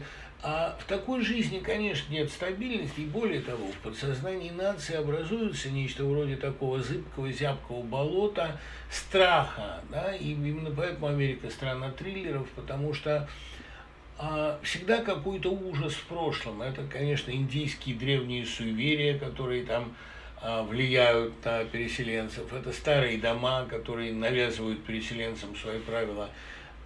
У человека, постоянно кочующего, в душе образуются некоторые темные зоны, такой аксеновский ожог, мертвая зона Кинга, которую он боится трогать. Человек без прошлого – это человек с табуированным прошлым, назовем это так. Это довольно серьезная проблема. Но при этом есть и огромные преимущества у такой жизни. Потому что ты, во-первых, видишь очень много нового. Во-вторых, Америка сама по себе с ее огромными пространствами, мы думаем, что русские пространства огромные, но Америка в этом плане России не уступает ничем. Это страна дорог, страна автомобильных передвижений, страна быстрых и довольно интенсивных заработков, страна интенсивной работы, где действительно работать надо. Для этого надо ездить, гастролировать, для этого надо осваивать новые темы, топосы, менять профессию, сферу занятий. Кстати говоря, у большинства американских профессоров не одна тема, на которой они, одна делянка, из которой они сосут всю жизнь, а две, три, иногда абсолютно взаимоисключающие темы. Вот мой один друг местный занимается, с одной стороны, историей психических расстройств, с другой – историей плавания в его штате. Совершенно экзотические какие-то внезапные, неожиданные темы, широкая специализация, готовность заниматься всем сразу. Это, да, тоже, в общем, такая черта людей с жадностью, поглощающих жизнь и пространство. Конечно, «Страна кочевников», по-моему, Оскара оторвала эта картина. Это важный фильм, прежде всего, потому что это элегическая картина, очень грустная. Вот эти все вечные странствия, они создают ощущение такого зябкого вечернего неуюта. Но вместе с тем, понимаете, когда вы на машине проезжаете в летние сумерки через маленький северный городок, зажигающийся в нем огнями, городок американского севера, я разумею, призраки вас обступают. Это и поэтично, и красиво, и таинственно. Ну и вообще всякий пафос путешествия мне всегда был близок, симпатичен. Дело в том, что человек, сидящий дома, он уязвим. Как уязвим любой оседлый житель перед кочевником. Кочевник приходит, устраивает набег. Для меня, во всяком случае, присутствие в моей жизни переездов, перемен, наличие новых людей – довольно важная штука. Я думаю, что большинство россиян жили бы так, если бы не навязанный им довольно глупый семейный консерватизм. Вот, например, в Америке представить себе семью молодую, которая живет с родителями, даже на юге, довольно трудно. Они пытаются жить отдельно и сами. А в России это ежедневная история. Семья, которая живет с родителями. И поэтому все друг друга изводят. И я эту, грех сказать, очень не люблю. Мне кажется, что независимость вообще прелестна. И потом, знаете, вот ни к чему не привыкать. Это тоже, наверное, правильно. Потому что иначе ваша жизнь превратится просто в какую-то череду потерь. Но ни к чему не привыкать нормально. Тут сразу же, значит, я с радостью читаю вопрос касательно вчерашнего доклада в Анионте. Не кажется ли вам, что вы демонизируете Путина? Ну, там, в этом докладе, я, грубо говоря, это не доклад, а это чтение вот такое вслух, разноображиваемое комментариями, финальной главы из ВЗ «Два капитана». Там речь идет о капитанах КВН и КГБ, которые сегодня сошлись в роковом клинче.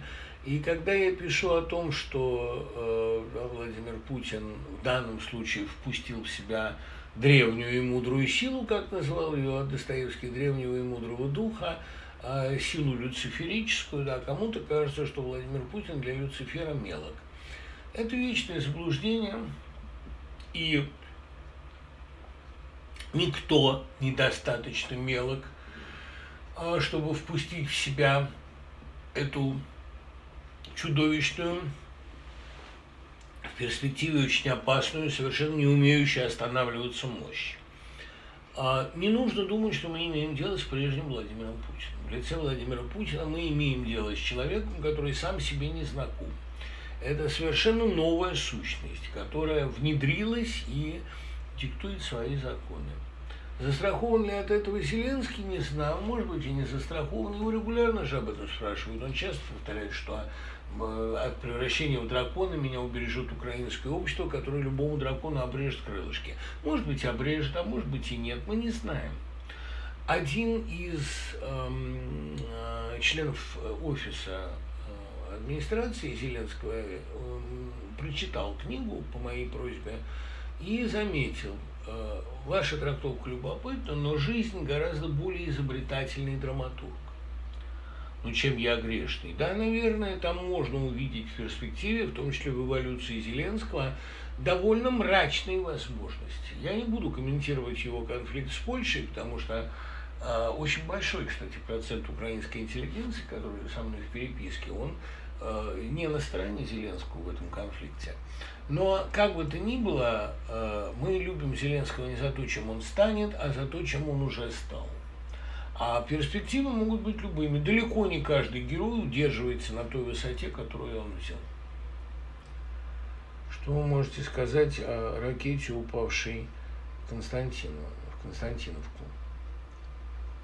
Я могу сказать с определенностью только одно. Если расследование «Нью-Йорк Таймс» верно, если обломки, представленные Украиной, а Украина представляет их к международному расследованию, подтвердят версию «Нью-Йорк Таймс», Украина это признает. Но пока есть ряд вещей, об этом спасибо тоже многие украинские политологи мне написали, есть ряд вещей, указывающих на то, что эта ракета была российская. Например, то, что обломки догорали, указывает на то, что там жидкое топливо, а жидкотопливные ракеты – это примета российского следа. Но если докажут, что это была украинская ракета, смею вас уверить, мировое сообщество сумеет принудить Украину к абсолютно полному отчету. Не будет такого, чтобы Украина скрыла этот факт. Потому что к этому расследованию подключился мир. И Украина открыта этому мировому расследованию. Она даже при всем желании не может спрятаться, хотя бы потому, что она чрезвычайно сильно от этого мирового сообщества зависит. Это Россия сейчас полностью закрылась, закуклилась и исключила какой-либо объективный разговор о каких-либо своих действиях. Она не допускает никого никуда. Хорошо, что допускает американского посла к американским гражданам, которые в России арестованы, но, или заключены. Но в остальном сегодня влияние мирового сообщества на Россию, оно стремится к нулю. Восток и не хочет влиять, а Запад не может повлиять. Поэтому Украина обречена на то, чтобы сказать об этой трагедии правду. Что вы думаете о творчестве Леонида Добычина? Вопрос задан, понятно почему, потому что вышла хорошая статья в Поляковского, по-моему, в «Новой газете». Леонид Добычин, безусловно, очень талантливый писатель. Уникальный такой странный образец, выросший на русской почве, довольно экзотический. Писатель кавказского толка, прозревающий такой абсурд быта и абсурд жизни маленького человека. И в такой минималистской прозе замечательно это выражающее. Моя любимая цитата из Добычина – это когда там опубликованы стихи в уездной газете «Гудками встречен день, трудящиеся...» И дальше это оборвано. Вот это абсолютно точная стилизация. «Гудками встречен день, трудящиеся». Добычина рассматривает трудящихся с несколько энтомологическим интересом. Голос его и в письмах, и в прозе звучит совершенно непробиваемый, холодной иронии, при этом настойной на довольно жестоком самоумолении. Я, честно говоря, очень люблю его Шуркину родню, посмертно опубликованную, а вот «Город Н» при всем уважении к автору, мне скучновато. На большом пространстве это такая манера несколько, может быть, утомительная, но и встречи с Лиз, и портрет, да, вот это очень интересно, кстати, сопоставить вечер у Клэр и встречи с Лиз. Два текста, написанных ровесниками, Газдановым за границей, в Париже, а, соответственно, Добычину в Брянске.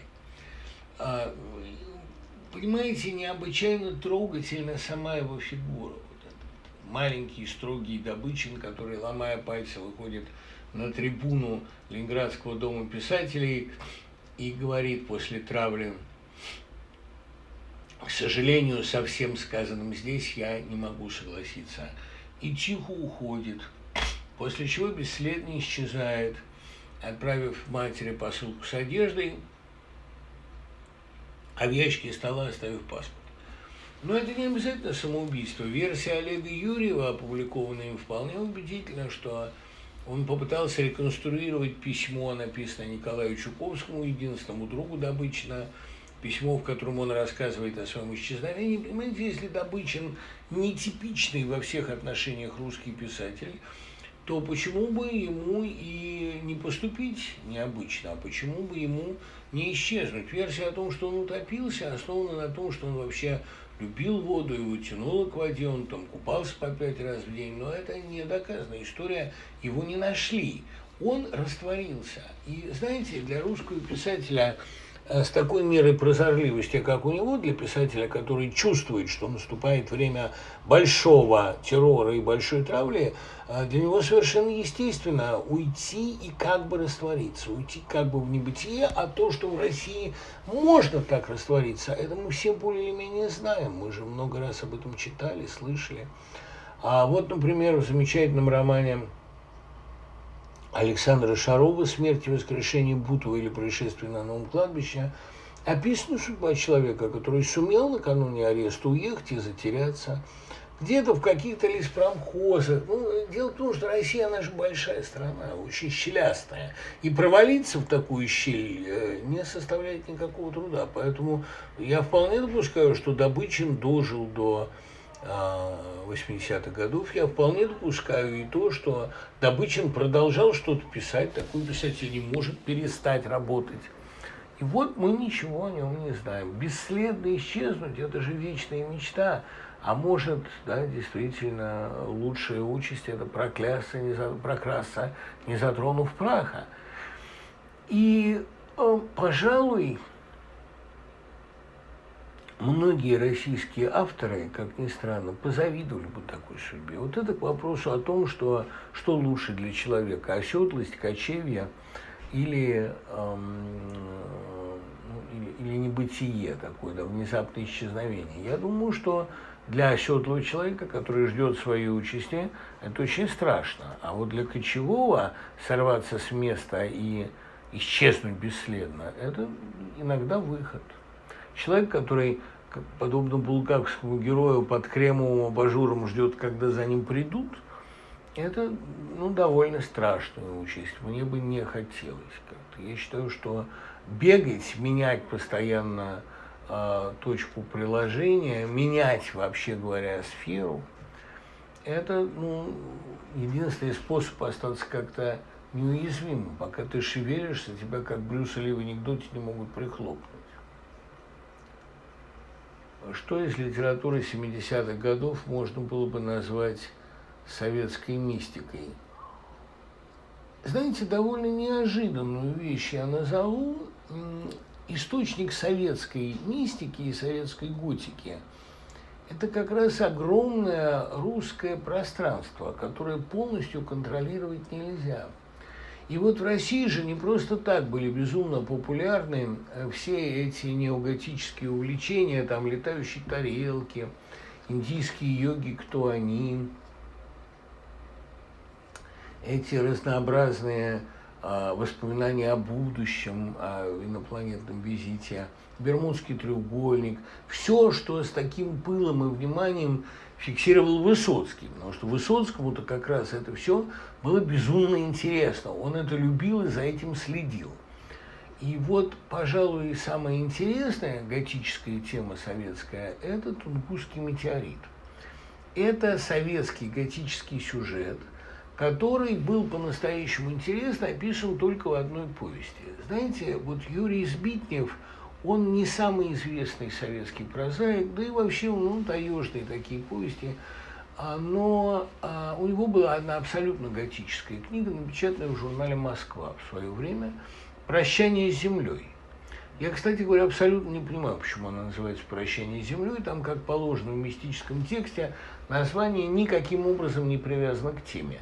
Но там история о том, как человек идет искать Тунгусский метеорит. Тунгусский метеорит не назван напрямую.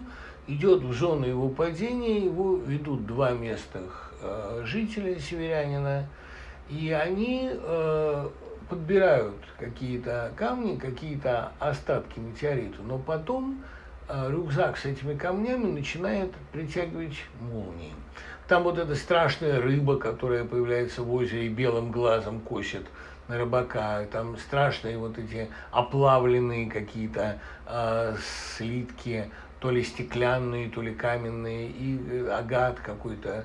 И особенно страшная, конечно, сцена, когда разражается чудовищная гроза, и она подходит все ближе к их палатке, потому что в ней лежит рюкзак с камнями этими, во всех отношениях драгоценными, остатками метеорита. И тогда эти близнецы, вот эти северяне, они заставляют его выкинуть рюкзак, чтобы молния не ударила в палатку. И как только он его выкидывает, молния ударяет в него, и они остаются живы благодаря этому. Гроза прекращается. Это довольно страшная история. Дело в том же, понимаете, что может вызвать готические чувства, готические эмоции у советского человека. Прежде всего, огромное и, в общем, неконтролируемое русское пространство. Эти заброшенные деревни. Ну, грубо говоря, это то, что я пытался сделать в ЖД, когда герой ходит вот по спирали, по этим заброшенным деревням, где до сих пор не знают, какая война идет. То ли война с Наполеоном, то ли война с германцем. Я, кстати говоря, то ли вообще татарская. Я когда, кстати, перечитываю ЖД, вот сейчас я сделал его сокращенную версию, но принципиально новую, для сайта «Бабук», где она вот на этой неделе появится, это я перечитал, пожалуй, единственный раз за последнее время, я перечитал себя с удовольствием. Это здорово сделано. Это вот там почувствовано каким-то образом, не корите меня за самолюбование, но это, пожалуй, то, что я у себя люблю. Потому что это как бы не совсем я написал. Это, вот такая мистика русского пространства, которая водит по себе, которая закруживает любые ваши пути, превращает вас в такого неостановимого скитальца. Это довольно любопытная история, и мне было самому бесконечно приятно это писать. Я помню чувство счастья, с которым я работал над этой темой.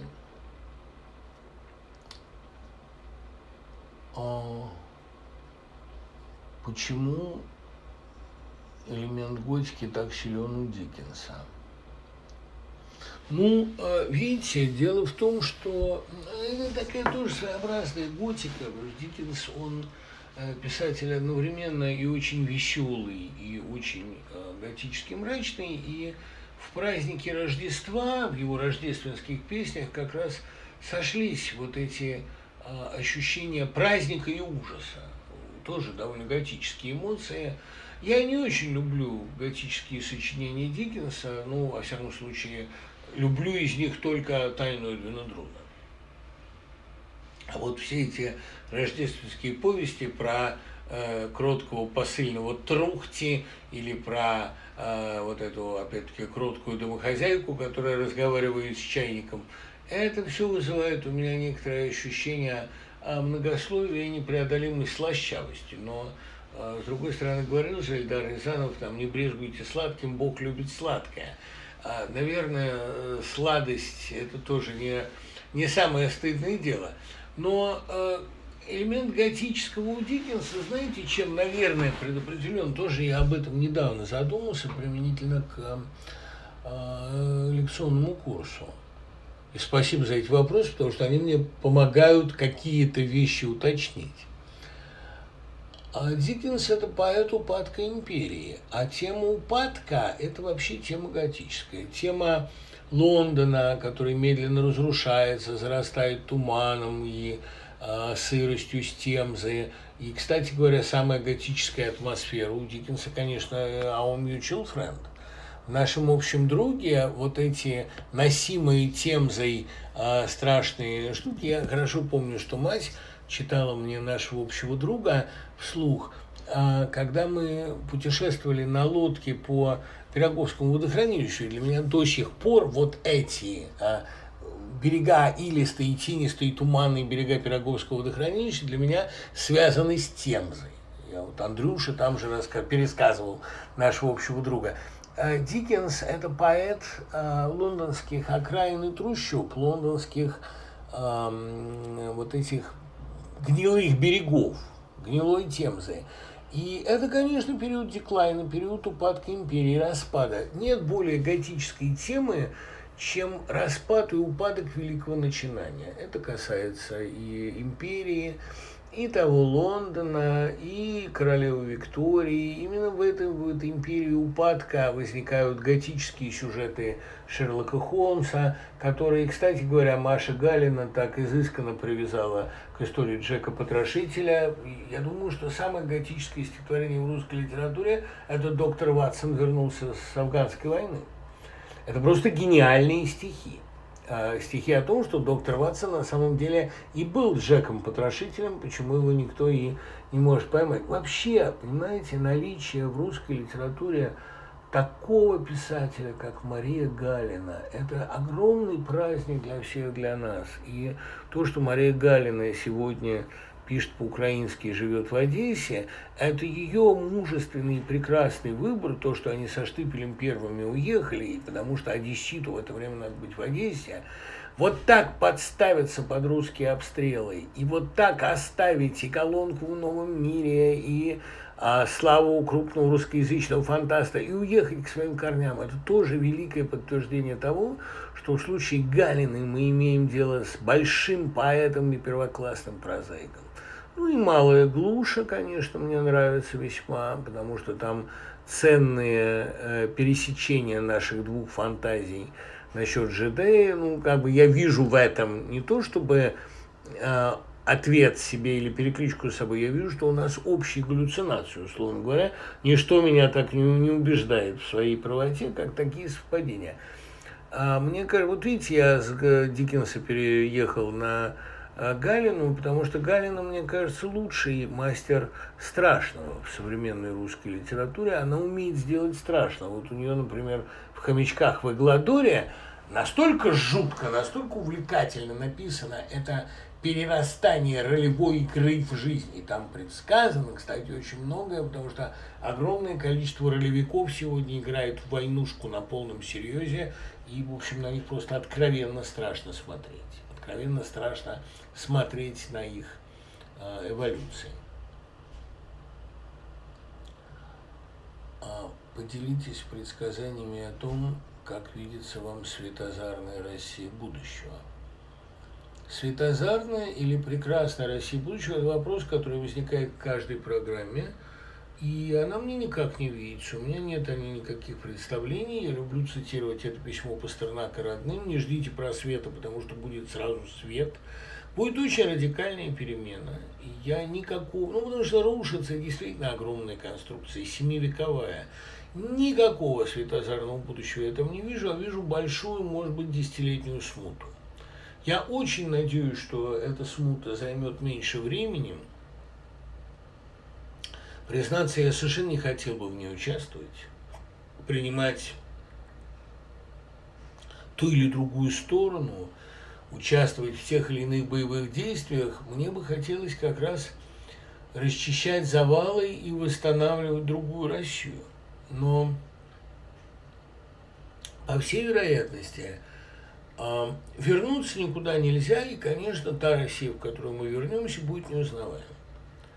Во-первых, по ней прошелся каток страшного упрощения, страшной примитивизации. Даже государственная ложь, которой сегодня стало очень много, это ложь неубедительная, второсортная, И ложь, как бы сказать, без веры, без внутреннего доверия к себе самим. Это первое. Во-вторых, страшное упрощение всей вообще государственной жизни. Понимаете, какие-то простейшие мотивировки, какие-то ложные побудительные мотивы. Это вообще страна чудовищного рождения. Именно поэтому, может быть, как раз в ней появятся настоящие триллеры, которых в России так долго не было.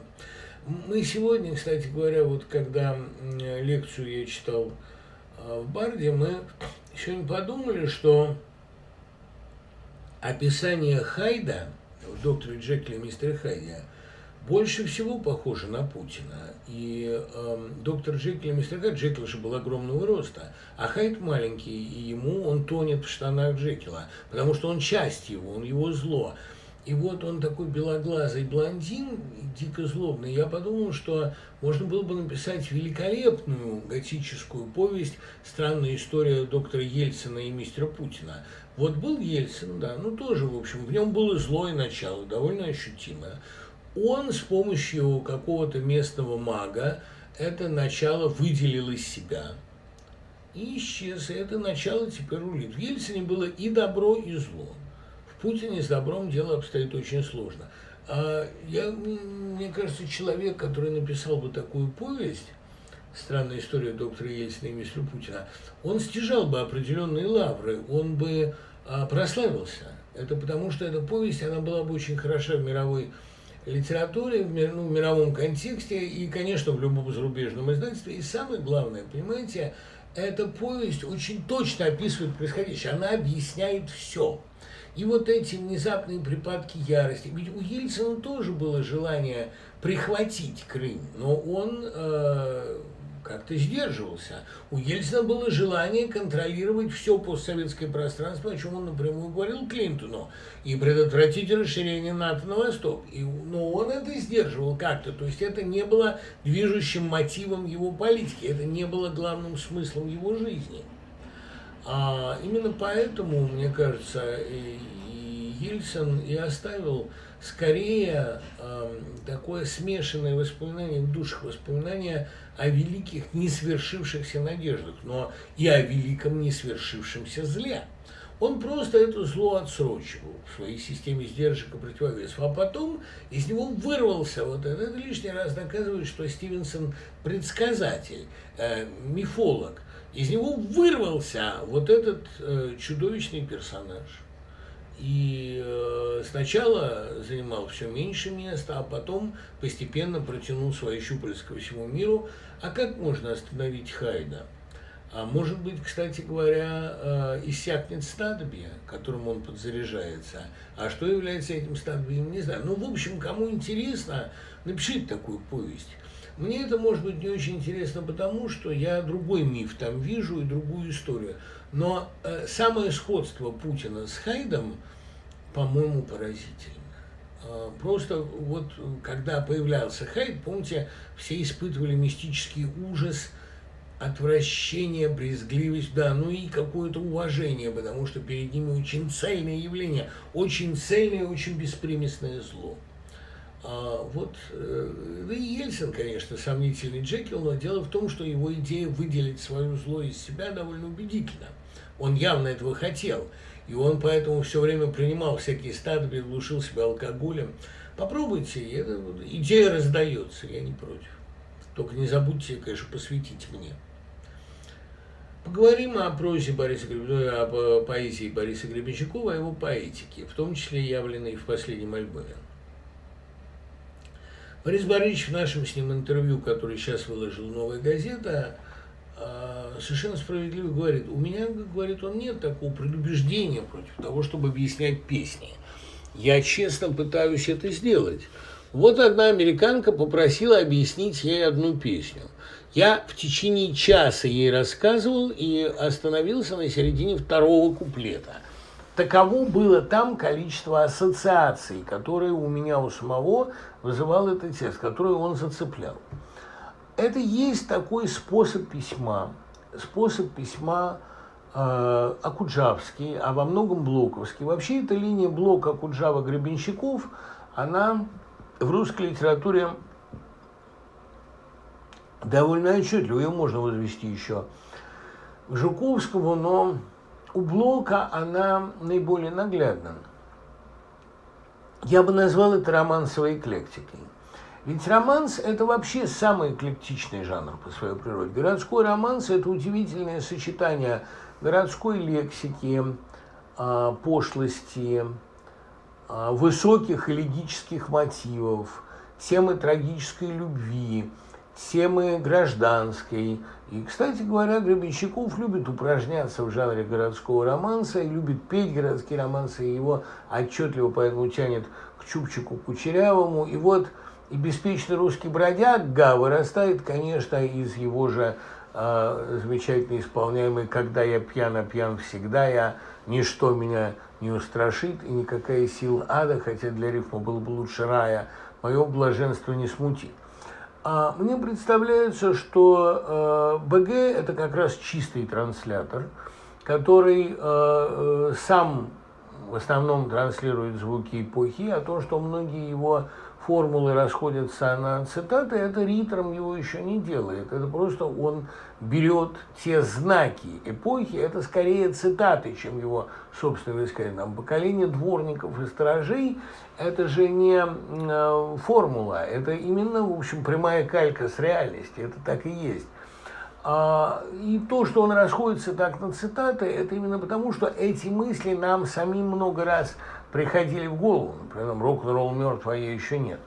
Более того, универсализм формул БГ, их расплывчатость, да, это основано на том же принципе, что рамочные конструкции Акуджавы. Акуджава сам писал, что да, Иван Иванович делал рамочки, но в этих рамочках лица, портретируемые им или просто фотографии, приобретали более торжественный, более романтический, более возвышенный вид. Акуджава делает для нас всех те рамочки, рамочные конструкции, в которые мы можем поместить себя. И в этих конструкциях есть такие метки, по которым мы можем себя туда поместить. 2-3 предельно точных слова, которые задают координаты. Но в целом вот в этих рамочных конструкциях БГ или Акуджавы или Блока мы просто лучше выглядим, мы больше нравимся себе. И поэтому их такие несколько остраненные и ангельские голоса, холодный металлический голос Блока, который Ахматова назвала трагическим тенором, но это не совсем тенор, это металлический голос, если угодно, это безличный голос. И как бы Акуджава говорит всеми голосами. И, соответственно, и БГ...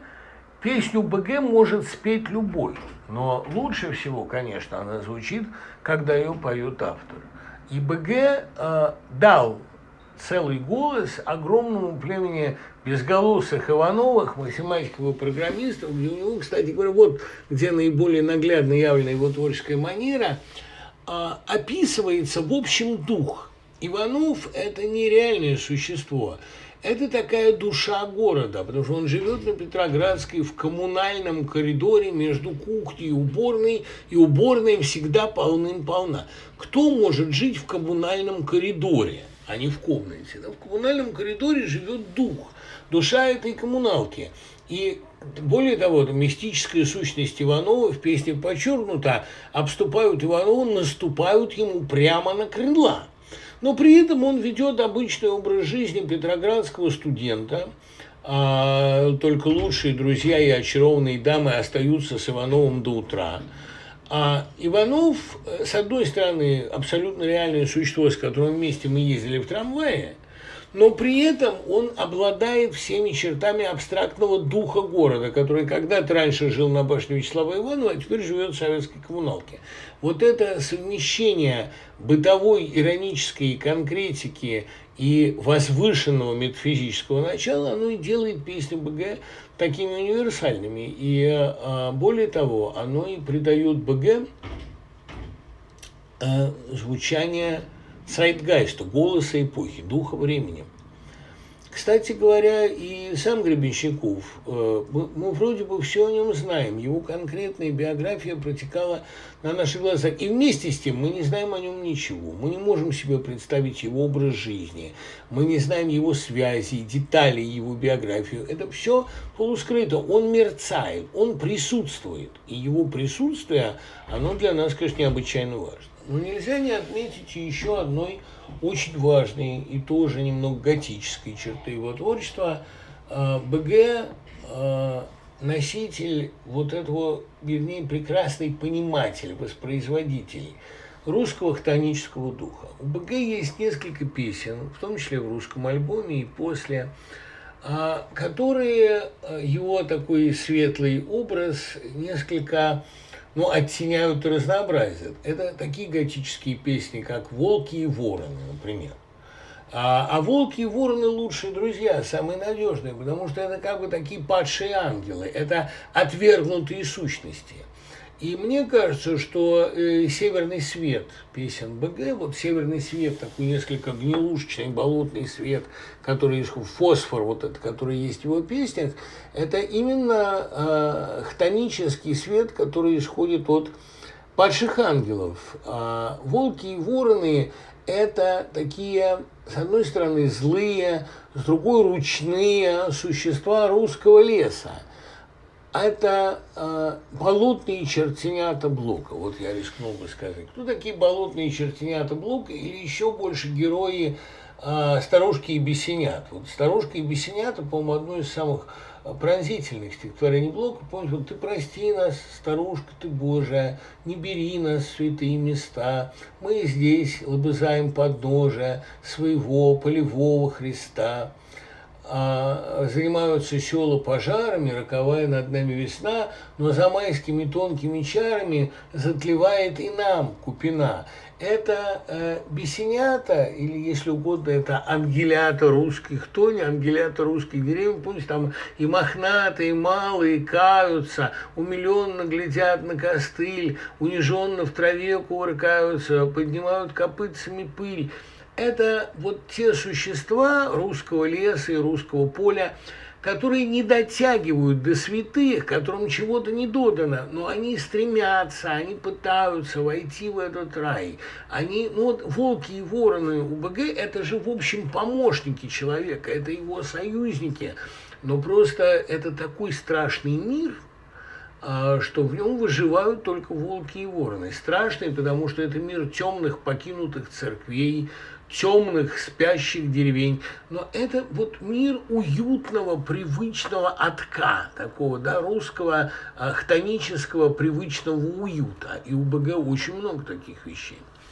Ну и, наконец, мне кажется очень важным, что вот БГ сказал в какой-то момент «Шторм – это я». Что он имел в виду? Вообще, все альбомы поздних лет, начиная с «Соли», они проникнуты ощущением нарастающей катастрофы, грядущей катастрофы. Это очень точно. Но дело в том, что ведь БГ считает и самого себя одним из участников этой катастрофы, ее виновником и ее призраком. Он не зря говорит древнерусской тоске о том, что все это время такого тотального упадка, распродажи, тоже тотального деклайна, и он один из признаков, один из детей этого упадка. Ну, если угодно, такая прекрасная... Вся лирика аквариума – это узорчатая плесень на петербургском болоте, узорчатая плесень на окнах теплиц. В этом плане он единственный продолжатель русского серебряного века, серебряный голос его не зря, серебро Господа моего. Понятное дело, что русский серебряный век повторялся в 70-е годы, и БГ, пожалуй, самое точное, самое наследственное явление этого серебряного века. Он, безусловно, прямой наследник метафизики и легенд ленинградских коммуналок, где жили вот эти полусумасшедшие из ранних фильмов Сельянова, эти дети питерской коммуналки, которые являют собой странный гибрид, с одной стороны отеля, с другой замка, с третьей, значит, это наследство русской аристократической квартиры. Именно поэтому коммуналка, как вспомним в «Мастере и Маргарите», это место разворачивания русской страшной истории. И БГ, конечно, выдающийся знаток психологии этой коммуналки, одновременно очень бытовой, приземленной и одновременно совершенно метафизической. Вот в этом, собственно, и объяснение того, что БГ – это петербургский голос, новый петербургский текст русской литературы. Что касается его предшественников, там называли Вертинского, и не зря он спел цикл песен Вертинского. Сам я сейчас назвал Акуджаву, но мне кажется, что самый прямой его предшественник, и во многом литературный учитель, может быть, бессознательно, это Юрий Кузнецов. Потому что вот Юрий Кузнецов – это именно поэт русской готики, русского страшного мифологического начала, вторжения мистики в реальность.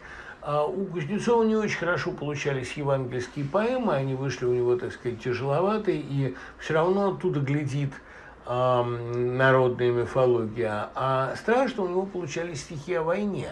И война у него предстает таким грандиозным апокалиптическим зрелищем, в котором наравне с мертвыми и живыми сражаются все призраки, все легенды времени. Вообще Кузнецов преимущественно военный поэт, который никогда не мог расстаться с образом погибшего на войне отца. И отсюда вот страшные стихи «Шел отец невредим через минное поле», превратился в клубящийся дым ни обиды, ни боли. Всякий раз, когда мать его ждет, через поле и пашню столб клубящейся пыли бредет, одинокий и страшный. Я думаю, что страшное в поэзии БГ, оно кузнецовского происхождения. Понимаете, вот этот одинокий голос в поле. Пошел я скитаться по белому свету, но русскому сердцу везде одиноко, и поле широкое, и небо высокое. Это мог сказать о себе Юрий Кузнецов и мог бы сказать о себе БГ. Вот эта метафорика, это огромное пустое страшное пространство, там 20 тысяч верст одной пустоты, сколько там, 40 тысяч верст сплошной пустоты, а все равно нам с тобой негде ночевать. Вот это место, где так пусто и жить все равно негде, это исходит, конечно, из Юрия Кузнецова, одного из самых трагических, серебряных и мистических голосов русской культуры. И вот то, что в БГ одновременно рядом с бытом, насмешкой, гротеском все время звучит это ощущение, это соседство великого и страшного пространства, и тема этого пространства у него постоянно заявлена. Ведь это мы все время видим эти пустые храмы, забытые избы, темные запущенные леса севера русского. То, что он корнями своими, безусловно, оттуда, это и делает его великим. Я думаю, кстати, мы совершенно не преувеличиваем, называя БГ великим сегодня, но самое прекрасное в том, что он много еще напишет. Он поэт, находящийся в вечном и активном становлении. Ну, спасибо всем. Услышимся через неделю. Пока.